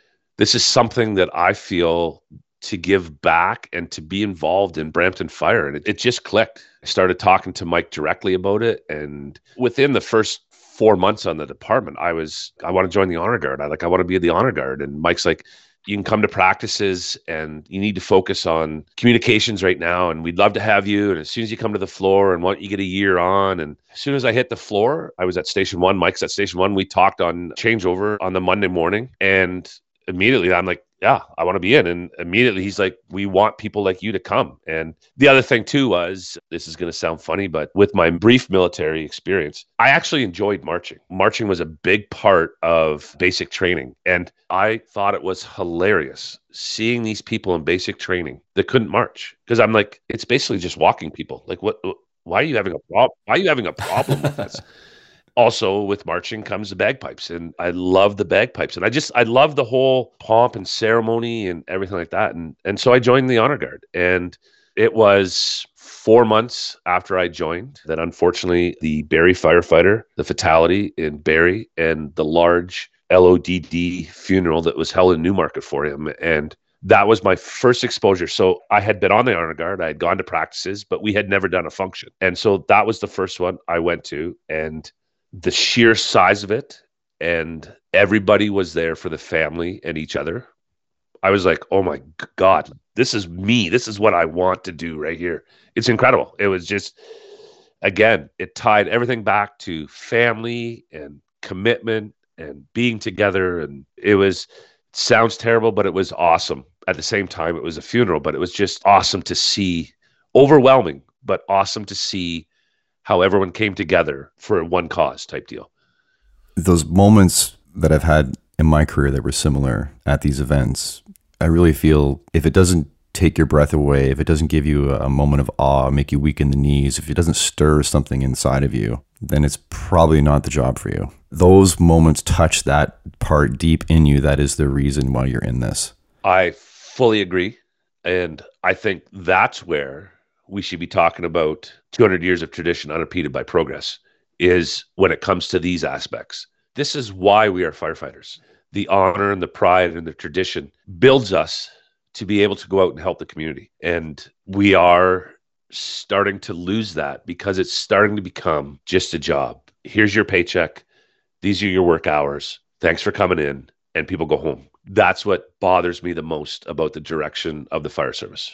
And because I'm so involved as assistant coordinator now, I've almost fulfilled my dream of becoming Mike Haas, the assistant coordinator. I go to these events all the time and I'm still stirred and moved and so proud to represent Brampton at them that I say to any new recruit or any new firefighter, if you want to know what being a firefighter is, you need to go to Colorado Springs. Every firefighter needs to make their way sometime in their career to Colorado Springs and the National LODD Memorial.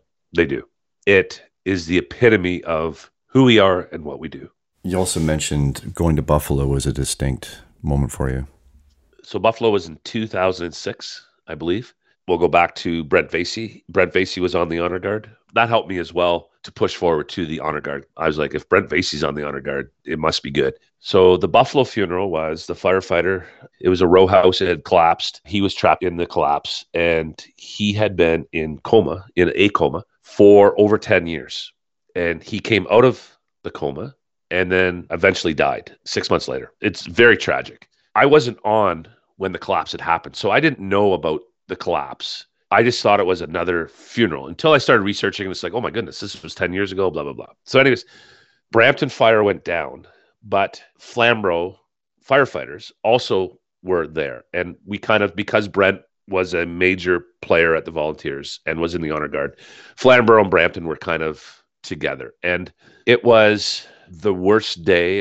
It was a typical Buffalo late November day, cold, blowing snow I remember standing on the street waiting to salute, and there were shoulder flashes from across North America. This incident had happened 10 years ago. Yes, the firefighter had just died, but this incident had happened 10 years ago. And it was just overwhelming to me to think that all these people had come on this terrible day to remember something that had happened 10 years ago. But to be here today, it was like, okay, I get this. I get why we do what we do as far as honor guard goes. It was one of those funeral salutes that when you're on the line, you're supposed to be looking forward stuff. But I caught myself looking up and down the line going, holy cow, like this is this is truly why we do this right here. And at that point, it was like, I want to be more involved. I, I want to be more involved. I'm going to do whatever I can because this, again, it sounds bad, but this is awesome. This is, this represents to me what the fire service is. In how we should honor each other. How we should honor each other, but how we stick together and be a family. And oh, look, now you got me. You got me with it. Yes, dude, I'm getting goosebumps too. You're not I the just, only I one. just had a tear. And to the seriousness of the job too, because you're going to these events all the time, you have more perspective on this. But I posted the other day, it's always happening to someone somewhere else until it's happening to you. Correct. 100%. I don't want to say members don't take our job serious, but I think some members don't take our job serious. But I feel it has given me the perspective that every time I step onto the truck to go to a call, I realize what I'm going to. And it comes from being at these funerals and stuff. This is a serious job. It's a dangerous job, and we need to treat it as such. Why can't we get the message across? What's the block? The block is, I think it's a society thing that we have gone soft as far as what we can bring forward to the new people. I know when I started 21 years ago, what was said to me and what was shown to me would never fly today. People would be, oh, well, you're going to send them off on stress leave and you're going to upset them by saying that. And our job is about reality, and reality needs to be said to them.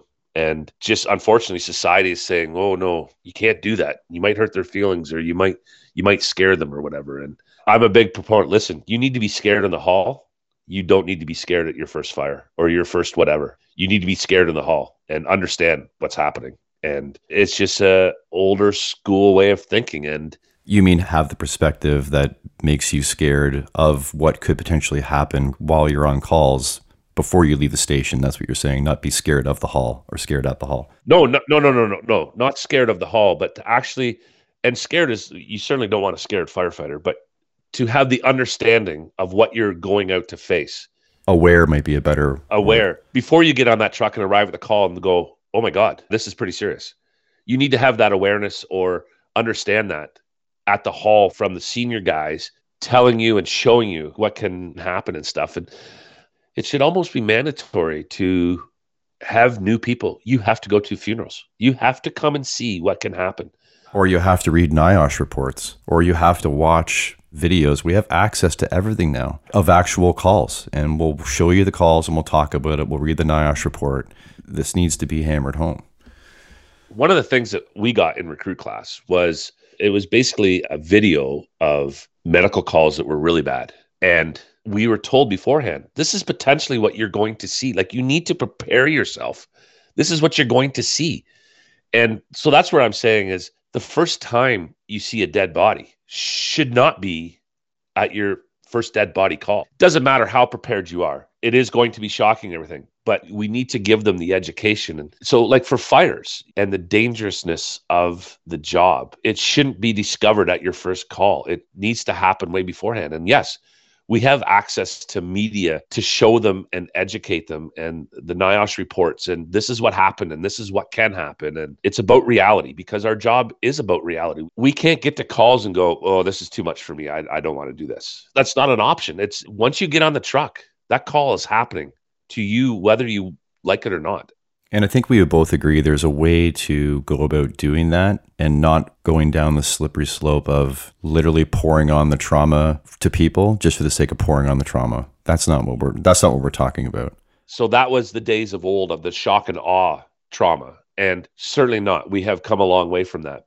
There needs to be education and helping them through that. But I still think we need a component of that.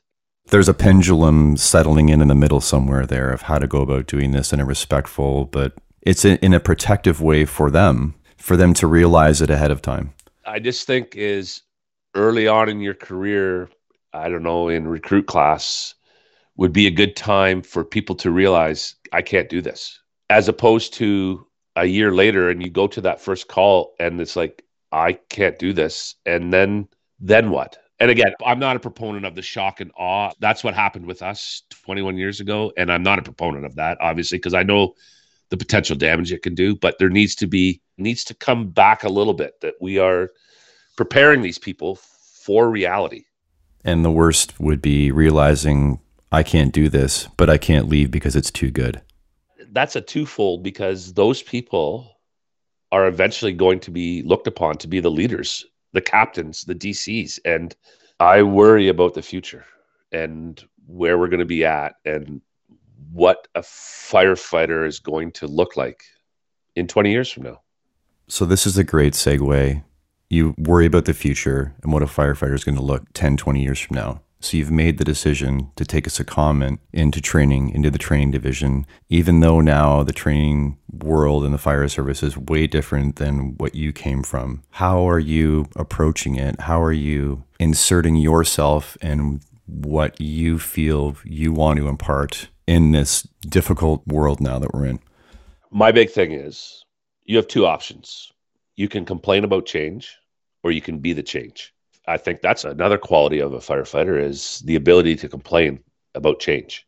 I have made a priority in my career now that I want to be the change and I see some deficiencies or things that need to be improved and I felt I owed it to me and Brampton to give back whatever I can to make sure that those firefighters 20 years from now are what I think they can be or they should be. And I've gone outside my comfort zone, but I think it's important. You can complain about change or you can be the change. And uh, like lots of guys sit in the hall and, oh, the recruit class and the recruit program is so bad and the captain program is so bad. And well, then let's do something about it. And I took it upon myself as like, okay, I'm going to try to do something about it. And the way to do that is to get to training and start working with the people that actually can affect change. And that's my hope. I have seven years left in my career. If I can make a change for the better, then I'll look back and go, I had a great career. And you're at peace knowing that even if nothing changes, that at least you tried. 100%. So this is what I think motivated me the most was I don't want to retire. And then 10 years from now, I hear of a fatality in Brampton. And then I think I might have been able to done something about that.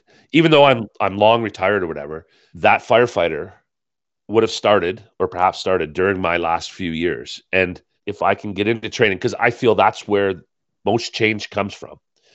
Yeah, you can direct some change from the from the floor and from a hall and stuff, but I think the most impact is in the training division that I can sleep at night saying I did everything that I possibly could, or I tried to do everything I possibly could to make things better. Part of my reason for taking this a comment and now wanting to be in there full time is I feel I have some wisdom and knowledge to impart on new firefighters, the same as Mike Haas did, the same as Brent Vasey. And, and don't get me wrong, I am not putting myself in those category. Like I am not Brent Vasey. I'm not Mike Haas. Well, you don't get to make that decision. We get to make that decision. And if I say you are, then that's how I feel. So we'll just leave it at that. But your your humility is appreciated, but you don't really get to make that call. I, I just I certainly wouldn't want people listening to think, wow, he's he's pretty arrogant, and if he thinks he's uh, Mike Haas or Brent Vasey. But I feel that I'm at a level now, and it's interesting. I break my career down kind of into three parts, and the first part is the longest, the first nine years at Station One.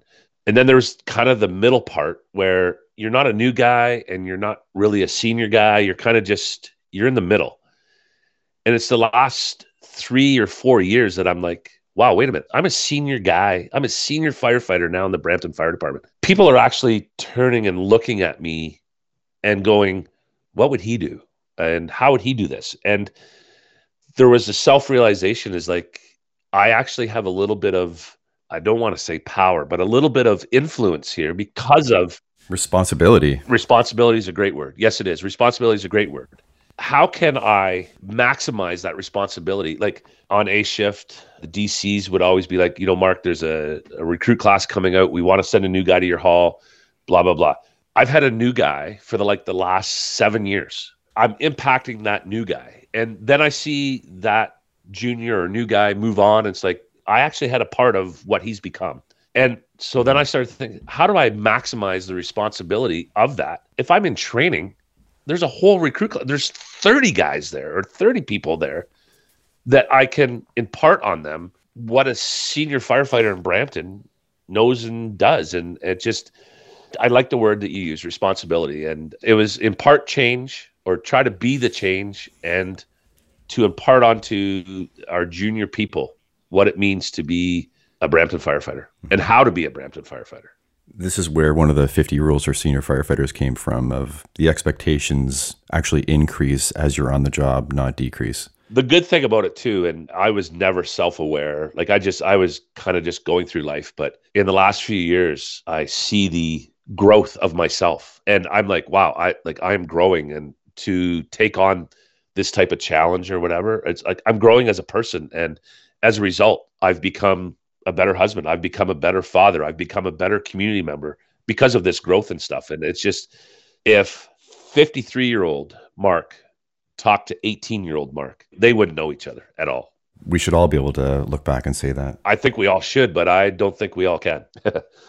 it's funny how you and I are interconnected in a way, right? We had the privilege to work together for a little while, open up Station 12 there. And then I left to actually go into training and then came out, and now you're there. So it's just funny how we're sort of in the same wheelhouse. Well, we worked together at Station 12 when it first opened.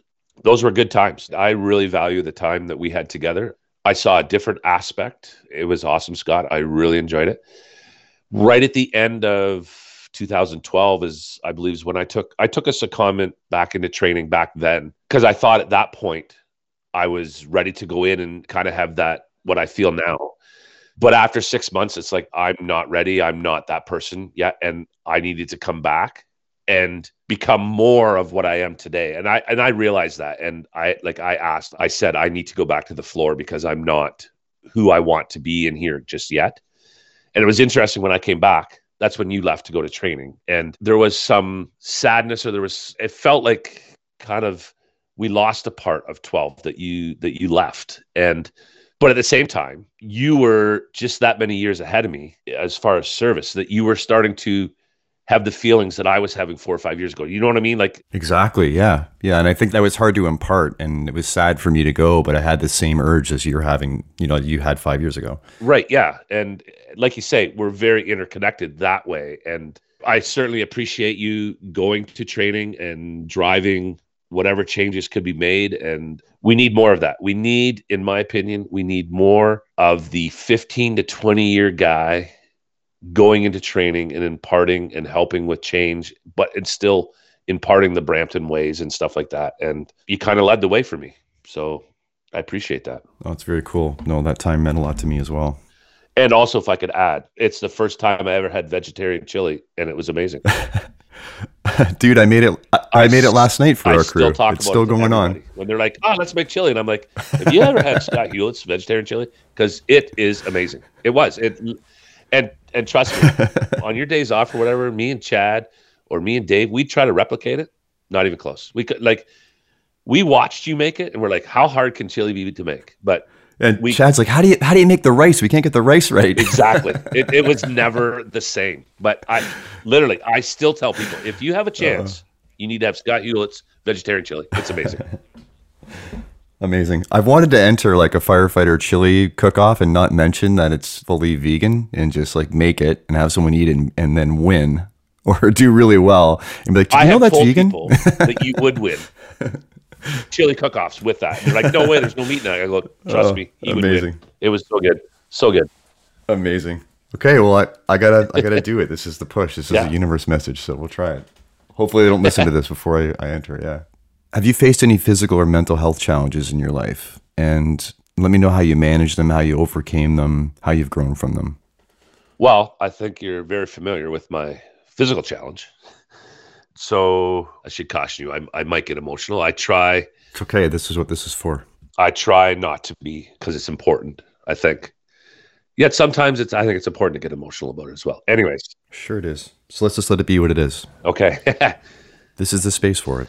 So in September of 2021, I was diagnosed with prostate cancer. For anybody that has been diagnosed with cancer, they'll know exactly what I mean when I say I was blindsided. I was hit by a two by four across the face. I joked with my doctor when the appointment was made for me to come into the office.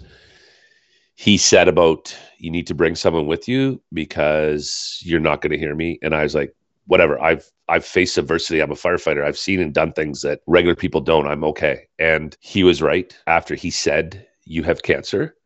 I don't remember another word after that. Kevin said the same thing. I just recently had a conversation with Kevin Tripp, and it was very emotional between the two of us. And it was good, though. I think sometimes bleeding the emotion out of you is very healthy, and you need it now and then. And that is something as well that I've grown. I'm going to be all over here, Scott. Uh, I, my mind is now racing. But I used to, in my jail days when I was in corrections, I was called stoic. They would always reference me as stoic. And I used to take that as a badge of honor and like, darn right, I'm stoic. But I've recently come to think that stoic is not a compliment. Now I vet my emotions, I let them out.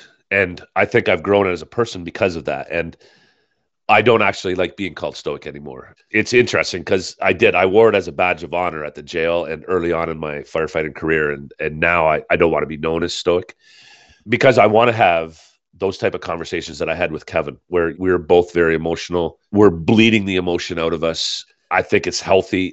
Driving it deep down inside and not showing it is, is not healthy. It causes issues and stuff like that. And as I've got older, I openly cry at things that upset me. That's not something that would ever happen in the past. So, diagnosed with cancer. The second meeting, he told me we came home very upset, whatever. We had to go back. We discussed the options. He told me, you know, option one, don't do anything. You probably won't see retirement. How can that even be an option? I don't even understand how that's an option. He's like, well, it is an option. It's not one I recommend, but it is an option. Surgery and radiation, there's downfalls to each one of them. I selected surgery because that's the option that would give me the possible longest extension of life and quality of life and, and stuff like that and the side effects. So I had the surgery surgery went well. Recovery the first week what did not go well. I had a major incident the first day home. Two days later, I fell into a place that I've never been in my life before. It was dark. It was deep. It was depressing. It was bad. Shocking. Uh, yeah, it was. It was bad, and I didn't know who to turn to. I was afraid to turn to anyone. I think it was because I didn't want to burden anyone. But uh, we're always the one that take on the burden, right? And we have a hard time of allowing other people to help us. Yeah. We are the helpers. Like we help people and we don't always seek out the help.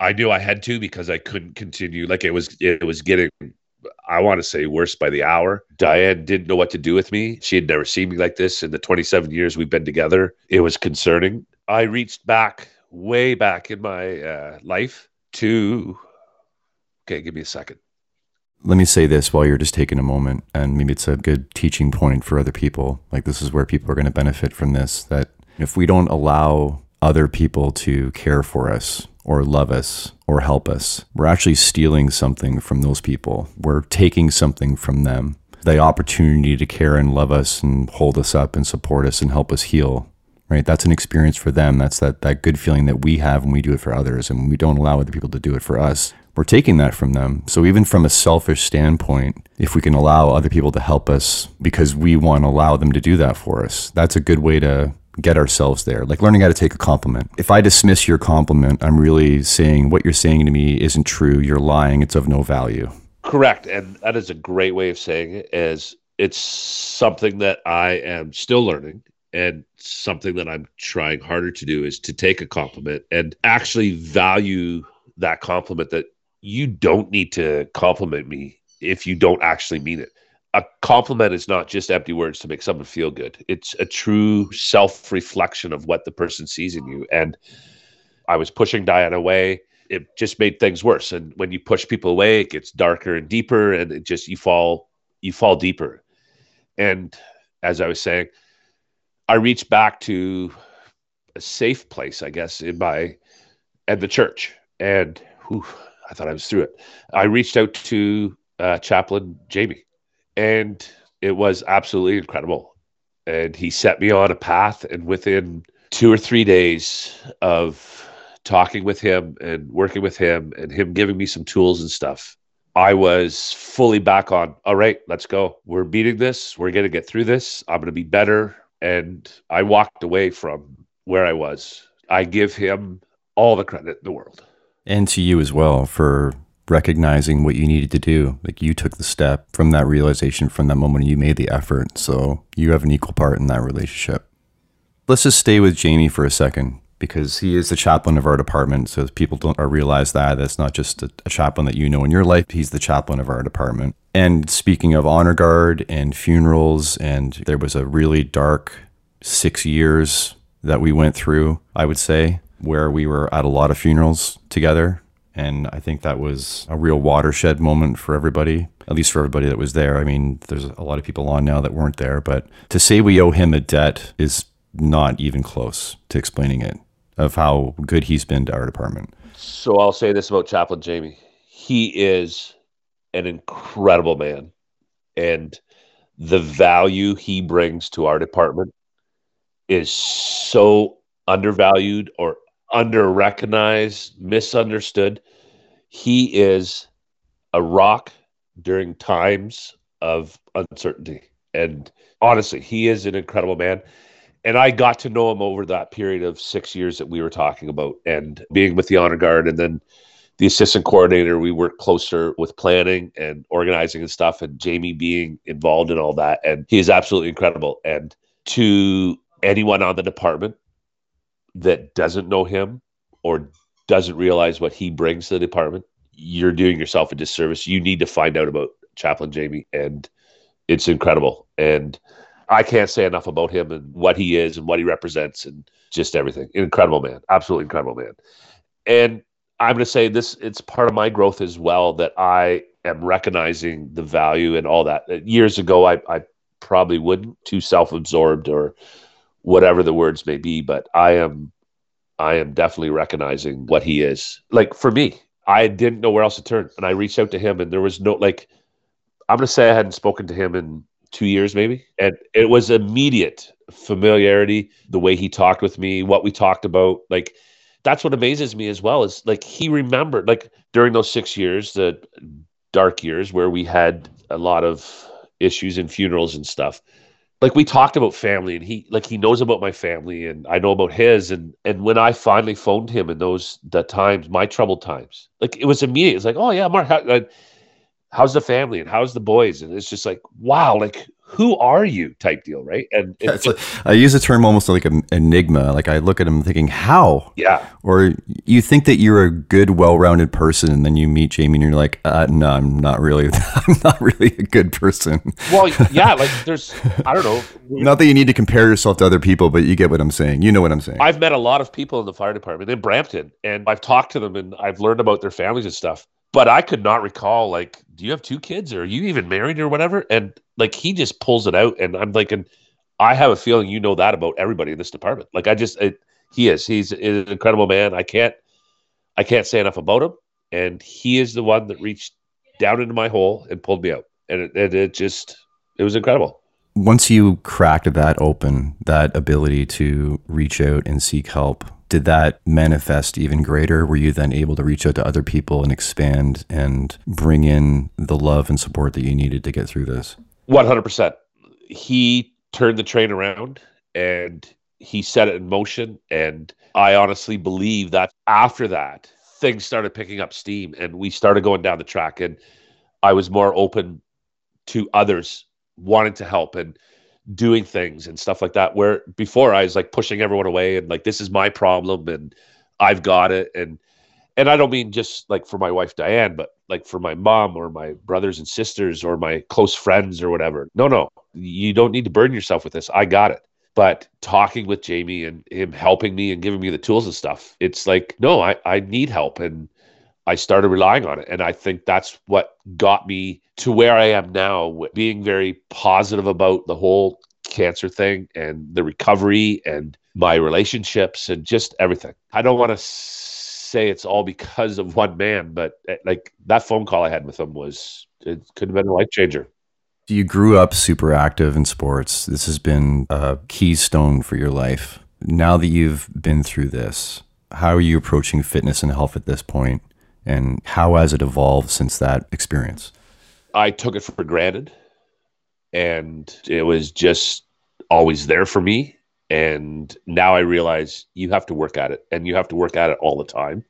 And I am now not just haphazard about it, I'm now consciously, and I think that's a big difference that you're not guaranteed your health.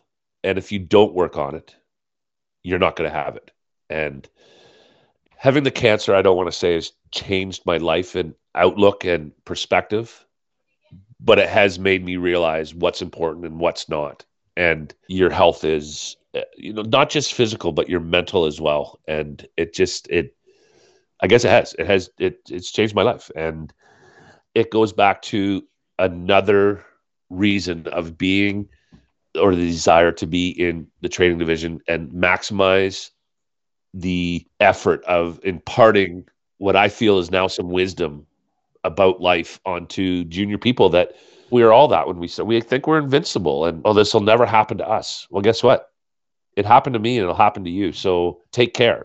The open letter I wrote to the membership was my desire that if I can help one person not have to deal with this, then whatever. I'll put myself out there. I'll expose myself.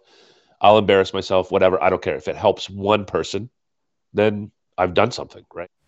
In our little preamble before we started recording, I asked you about because I've had the experience as well. Like now you're on straight days, you're in your bed every night, you're sleeping. Tell me what your perspective is on sleep, how you viewed it before, how you treated it as an aspect of your life, and and how you see it now. So there was a long-standing 30-year joke in my family and in my wife's family 10 years from corrections and 20 years in the fire department that mark doesn't need sleep. I would come home from night shift and be up for all day thanksgiving and then go back to night shift and then come home and do the other side of the family's thanksgiving. And it was always like oh mark doesn't need to sleep. He's fine and stuff.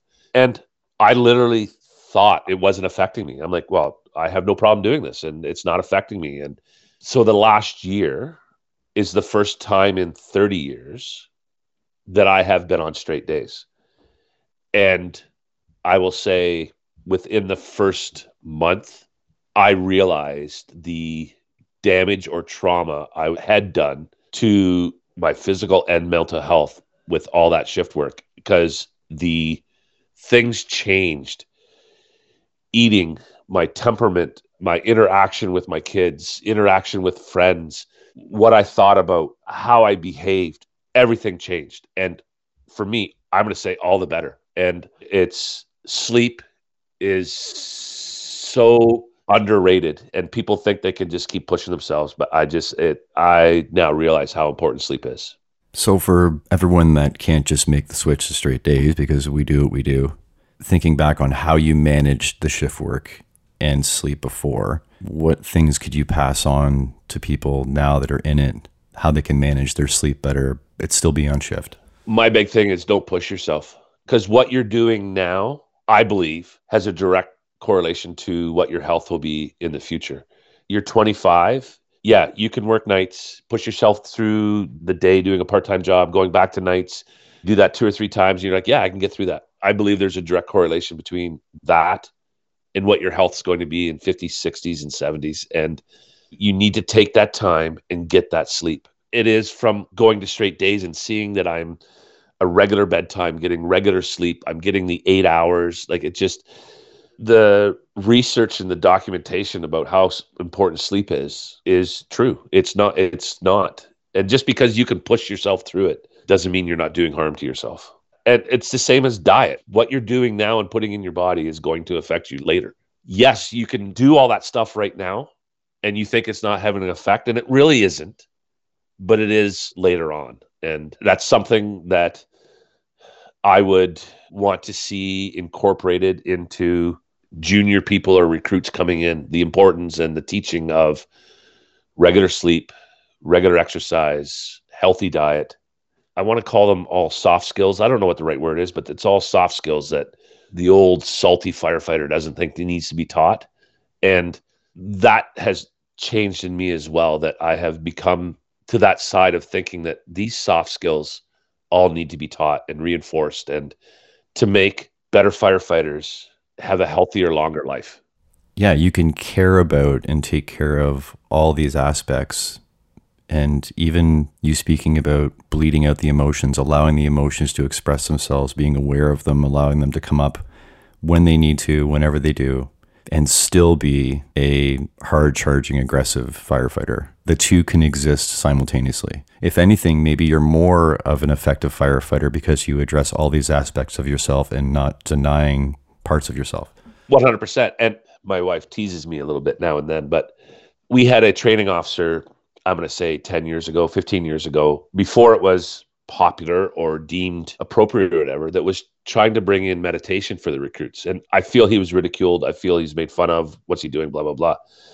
This time around, there is talk of introducing yoga. And I'm like, oh my God, that would be amazing for recruits to learn that kind of behavior. I myself, after going through this cancer, I meditate with music and I am still the firefighter that'll go hard charging into a basement fire but I have no problem saying, yeah, I meditate. I listen to the music and meditate, and but I can still be that hard charging, as you said, firefighter that'll be the first into a basement fire. And I amaze myself sometimes. I'm like, wow, have you ever changed, Mark? Because I'm pretty sure you made fun of that training officer doing meditation. But now when I hear of, well, yeah, maybe we should get the recruits doing yoga twice a week or something. I'm like, uh, yeah, we should make them be doing that. Yeah, I was a convert too. I mean, I literally walked off the yoga mat ahead of talking to you this morning. I'm like, I'm going to get it in. It's a good thing to do before I sit down and chat with you because I knew it was going to be a heavy one. So, yeah, I'm a convert, long time convert. it's tough to convert the perception of what a firefighter is and but I think if you get them in recruit and young and and make them realize you're a package and part of that package is this element and you're not complete until you have this element and mental, physical, health, diet, like it's all interwound and it'll only make us better firefighters.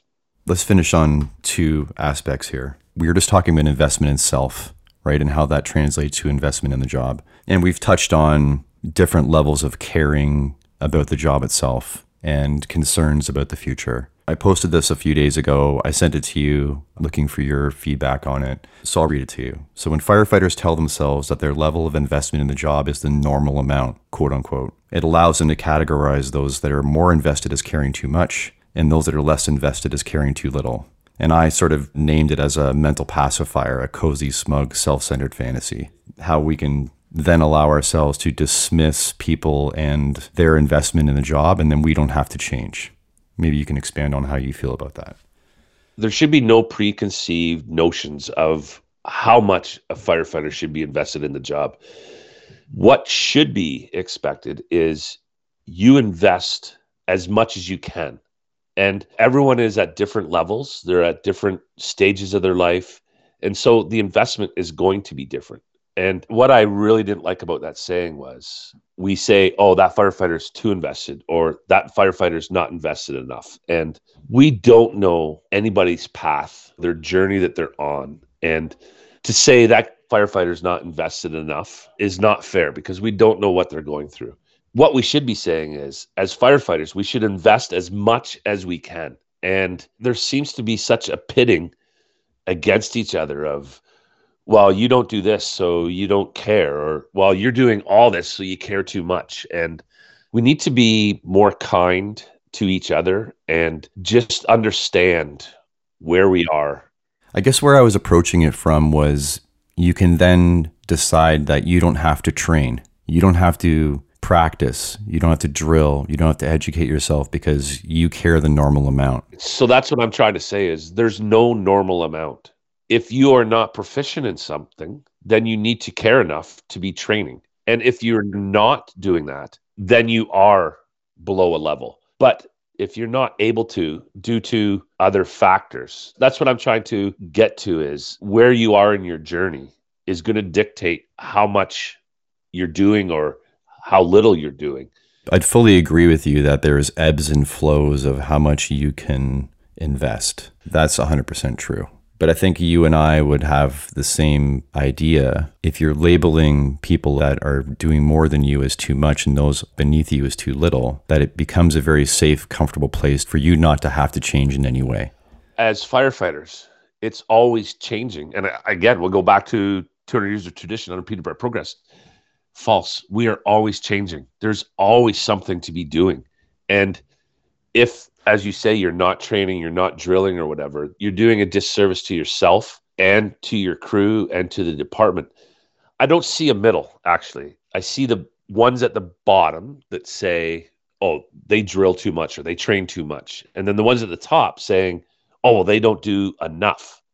I guess there is a middle. Is if you're doing enough for yourself that you currently can do, then that's what you should be doing. And that's the level that changes as you are able to through your life, but you are always showing up to do the most that you can do. I think that's what you're trying to drive at, which I would agree with. You're giving maximum effort of what you're able to give maximum effort to. That's correct. Where my saying was more of like where I'm looking at people are actually excusing themselves to avoid effort at all costs. See, and my thinking of that is if you're using every excuse to avoid, then you're at the bottom.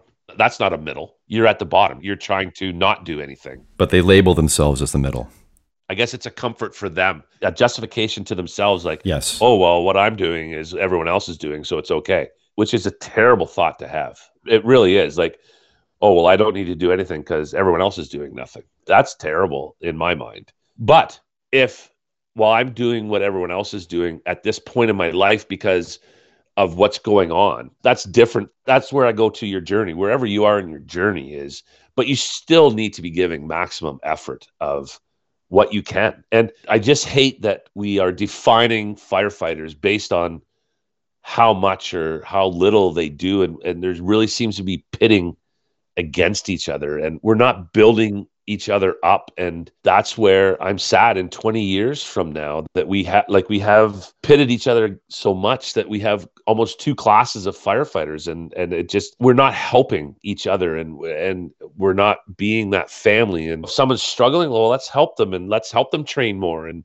as opposed to oh look they're not doing anything. Oh they're losers or whatever. And but they also then have to be willing to come to the table to be instructed to be lifted up. But so that goes to in a family, you would find out why. You would reach out and find out, like, why is this happening? And I'm going to help you get past this. And it just, we need to be more connected and we need to understand more. And that's where I'm sad that it's turning into more of just a job. You come to work and you don't know your crew as a family and it's not a family. And it's just, it's, I am honestly, I'm sad about what the fire service might be in 20 years and what the firefighter may look like. I, I, I truly am. And, and maybe 20 years ago, the senior firefighters said then, oh, I'm, I'm sad to think about what firefighting will be like in 20 years. And it has changed immensely. And I'm sure they'd be like, oh my goodness, that is, uh, that is not what firefighting is. And it's a generation thing. And, well, this is a great segue then, I think, to lead into brotherhood and the family of the fire service. You've touched on it sort of all along the way, but maybe we can just sit in the moment of on that one topic, brotherhood, family of the fire service. You mentioned how our shift is different and how that's kind of affecting it. So, why don't you wrap up with your vision of what brotherhood, family of the fire service means to you, where we're at, and maybe how we can get to where we need to be? I'll start with the reason that I fell in love with firefighting was from that first day and I saw the brotherhood. I saw the family. I saw I saw how connected firefighters were. It extended to the auto extrication competitions, and the extended family was brought into the fire family, and everyone knew everyone, and we looked out for each other. And, and it just it's what drew me to this career, and it has remained the most important. I wrote for acting captain in 2009 I moved shifts. I moved to A shift. I got to station 12 and I got with you were there and Chad was there and Dave Bass was there. And I knew that these were the people that I wanted to have my career with. And 2012 came and I turned my stripes back in because the brotherhood, the family was more important than a promotion. My family grew up, my boys grew up with Chad and Dave. Dave's kids have grown up. Like we do everything together. I can't stress enough the importance of how I feel about family and brotherhood. And so that goes to the honor guard about how we support each other through the honor guard functions and we support each other's families when tragedy strikes. And it is at the heart of what I believe being a firefighter is.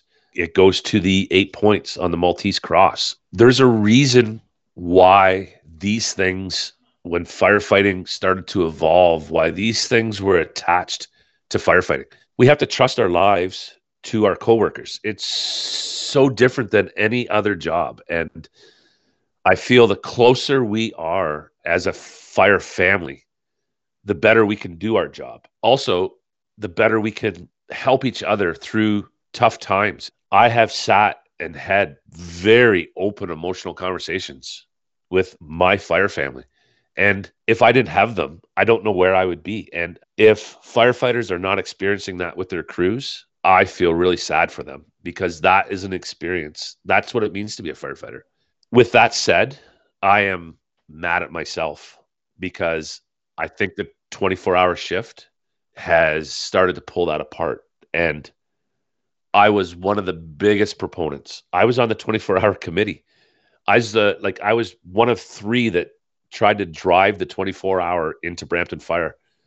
And I now sit back and I'm I'm mad at myself that I'm partially responsible for maybe what's happening because we're not experiencing the closeness and people are moving far away and we don't have the bonding we do and I just I kind of put some blame on myself. and It's like, really Mark, like what was the benefit of that? Like what like did you get sucked into something and you talked about sleep and how important that was. So, just from what you wrote to me, and I agree with you too, that it is better health wise, but we're struggling with the loss of connection with family. So, is it just something that this is just another phase that we're trying to rediscover or reorganize what this brotherhood and family of the fire service means with this shift? Like, could a shift be the one thing that tears that apart? It just seems like it's such a stronger thing that we can find it within this structure that's what worries me is I wonder can the shift tear apart the fabric because there's a whole generation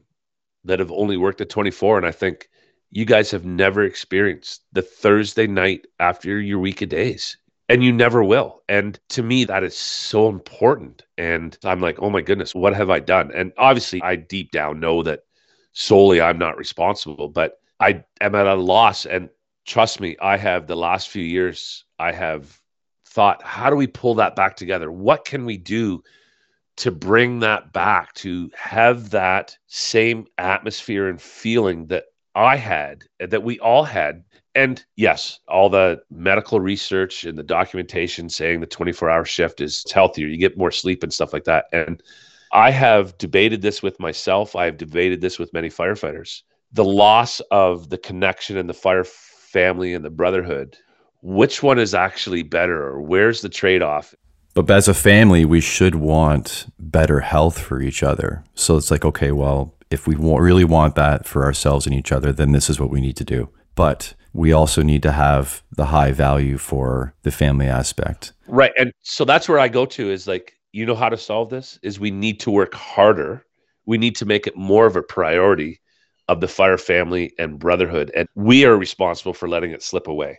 And if we truly value it, we need to work on it. I think where there's a missed opportunity of people not working on it while they're on shift for those 24 hours with each other. That's where you start. That's where it has to start. It has to start there. Because if it doesn't start there, it's not going to start outside. It has to start within. When is the morale the highest in the firehouse? Uh, it's seven o'clock in the morning when you first get there and start your 24. I- I'm going to say given the arc of say a year and you look at when people are closely bonded and the morale's the highest what has usually occurred just before that happens oh a very serious call a traumatic call i'm going to say and one that we are successful at or a fire yes when we're out doing the job and we all have worked together you come back and you're right, if we've done our job properly, and we're not perfect, but properly means done it properly and, and effective as, as best we can, there's a different air in the firehouse. Yes, that is true. Correct. We did what we're supposed to be doing and we were successful at. Of course, there's going to be a high and morale's going to be good. And that's what we strive for. Like we strive for success in solving and helping the uh, problem. So, yes, I agree with you there. So, Aaron Fields is quoted as saying that work is the solution right? And I think this is where that also ties to is that very often when you look at issues that come up, work is very often the solution. Doing work on yourself, working yourself, working with others, doing work for others. In the absence of a high volume of fires and heavy calls for us to work at together and bond through, would you say, and especially now being in the training division, that regular drilling and practice every shift you're in is one of the ways that we can hold on to this bonding of working together. I think, and there could be many that get upset with me saying this, and I wouldn't have said this years ago, but I think there needs to be, yes, more structure to the 24, and there needs to be less downtime and less waiting. And if we were constantly working and doing stuff with each other, then yes, that's the start of it and it blossoms from there. And we have let the 24 hour shift become the excuse of we can be lazy or non active. And so I'll fully agree with you. I think the 24 needs to be more structured if we want to hold on to that brotherhood and fire family feeling of we're all in this together and we have each other's back and you're important to me and I want to know about you and all that. And for me, it is important because it's an aspect of being a firefighter. And yeah, more drilling, more training, more activity would garner that behavior. I think there's a whole generation though that it would be very unpopular with. But then you can trust each other more, right? Because I've seen you work. I've seen you do the things. We've done this together. We, it builds trust and bonds. You're working and sweating together and suffering. You're in your gear. You're doing fire related things. Like this is the job you loved. You're very often that that's what it is. You go on the call and you actually get to do the job you've been training for. And then that's where that great feeling comes from. We don't get to have that opportunity every day. So we have to replace that with something which is preparing. And then when you are prepared, you go out to the actual call and you actually perform really well and then you then you come back and that's an even better feeling. So to me, it just seems like it's an upward spiral. I fully agree with you. Um, we have let it go, and this goes way back to what we talked about early: leadership and discipline, and the new style of leadership and a new culture. Yeah, that's what I mean. Like the new leadership culture and the ones that are actually being leaded their culture as well and the way they were raised and what's important to them and everything's tied together and there's no magic solution but we need to be all working on it or it is it's going to be lost forever. And that's where i'm like what will the firefighter in 20 years look like and be doing? Or what will they care about? Or what will they care about? Well it's encouraging that you have finally found where you want to be and you are where you are doing what you're doing given what you have to impart how passionately you feel about all those things. I'm really glad we had the time we had to work together. We didn't I didn't have a lot of time, and I'm glad we had it. And we have butted heads before. We never always saw eye to eye, but I think because we're very similar and that we're just very passionate about things, right? But meanwhile, we're both fighting for exactly the same thing, which is kind of ironic. But I've always just had such a, a high, high level of respect for you for that reason that you stood up. You always stood up for what you believed in, and you're willing to say what's on your mind, and I always knew where I stood with you, and you know where you stood with me. And uh, anyways, I'm glad you are where you are. You're missed on the floor, but you're also necessary for the next generation to be where you are now. So I think it's all worked out really well. I really appreciate that, Scott. Years ago, I would have said, yeah, none of that's true. But thank you. I really appreciate that. And I hope that I can add something or give something to, as I said, if one person like it i just i i hope i can be a little bit of a difference that i had some difference makers for me and i just i want to be that now. This is a great opportunity too for you to I think you'll have a great reach with this. Your intent is has a, a longer reach that you've been big enough to sit and share your story. It's important.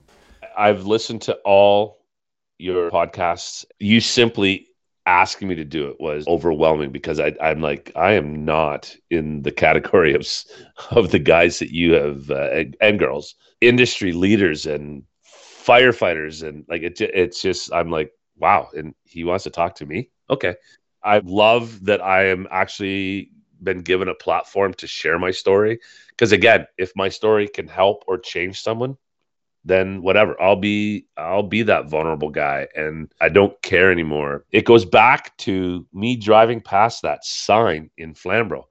I just want to help. I just want to give back. Scott you will never know how reinvigorated i am towards the fire service right now. I have so much energy and so much passion. The feeling inside of me is unbelievable and i don't think i've ever felt it before and it's so empowering I'm seeing everything in a different light. there'd be people that knew me back 20 years ago and they're like yeah I, I don't know what happened to you. Did you bang your head or something? But i'm like look out hear me roar. This needs to be done. We have to do this. This is important. With subjects that i would have never been involved with or subjects that i thought was important but i can i now see the value and it's not just my journey through the cancer but i have dealt with some other people that have had some bad journeys and i've been a mentor or a listener to them. I used to be suck it up, like just get on with your life. But now I'm like, no, I understand what you're going through, and this is I, I will help you however I can. And it's just this is what getting on with your life actually means. Yeah. And I feel I'm a better person. Like I said, I, I'm a better husband, better father. I'm a better person. Like I just, I'm, I feel great.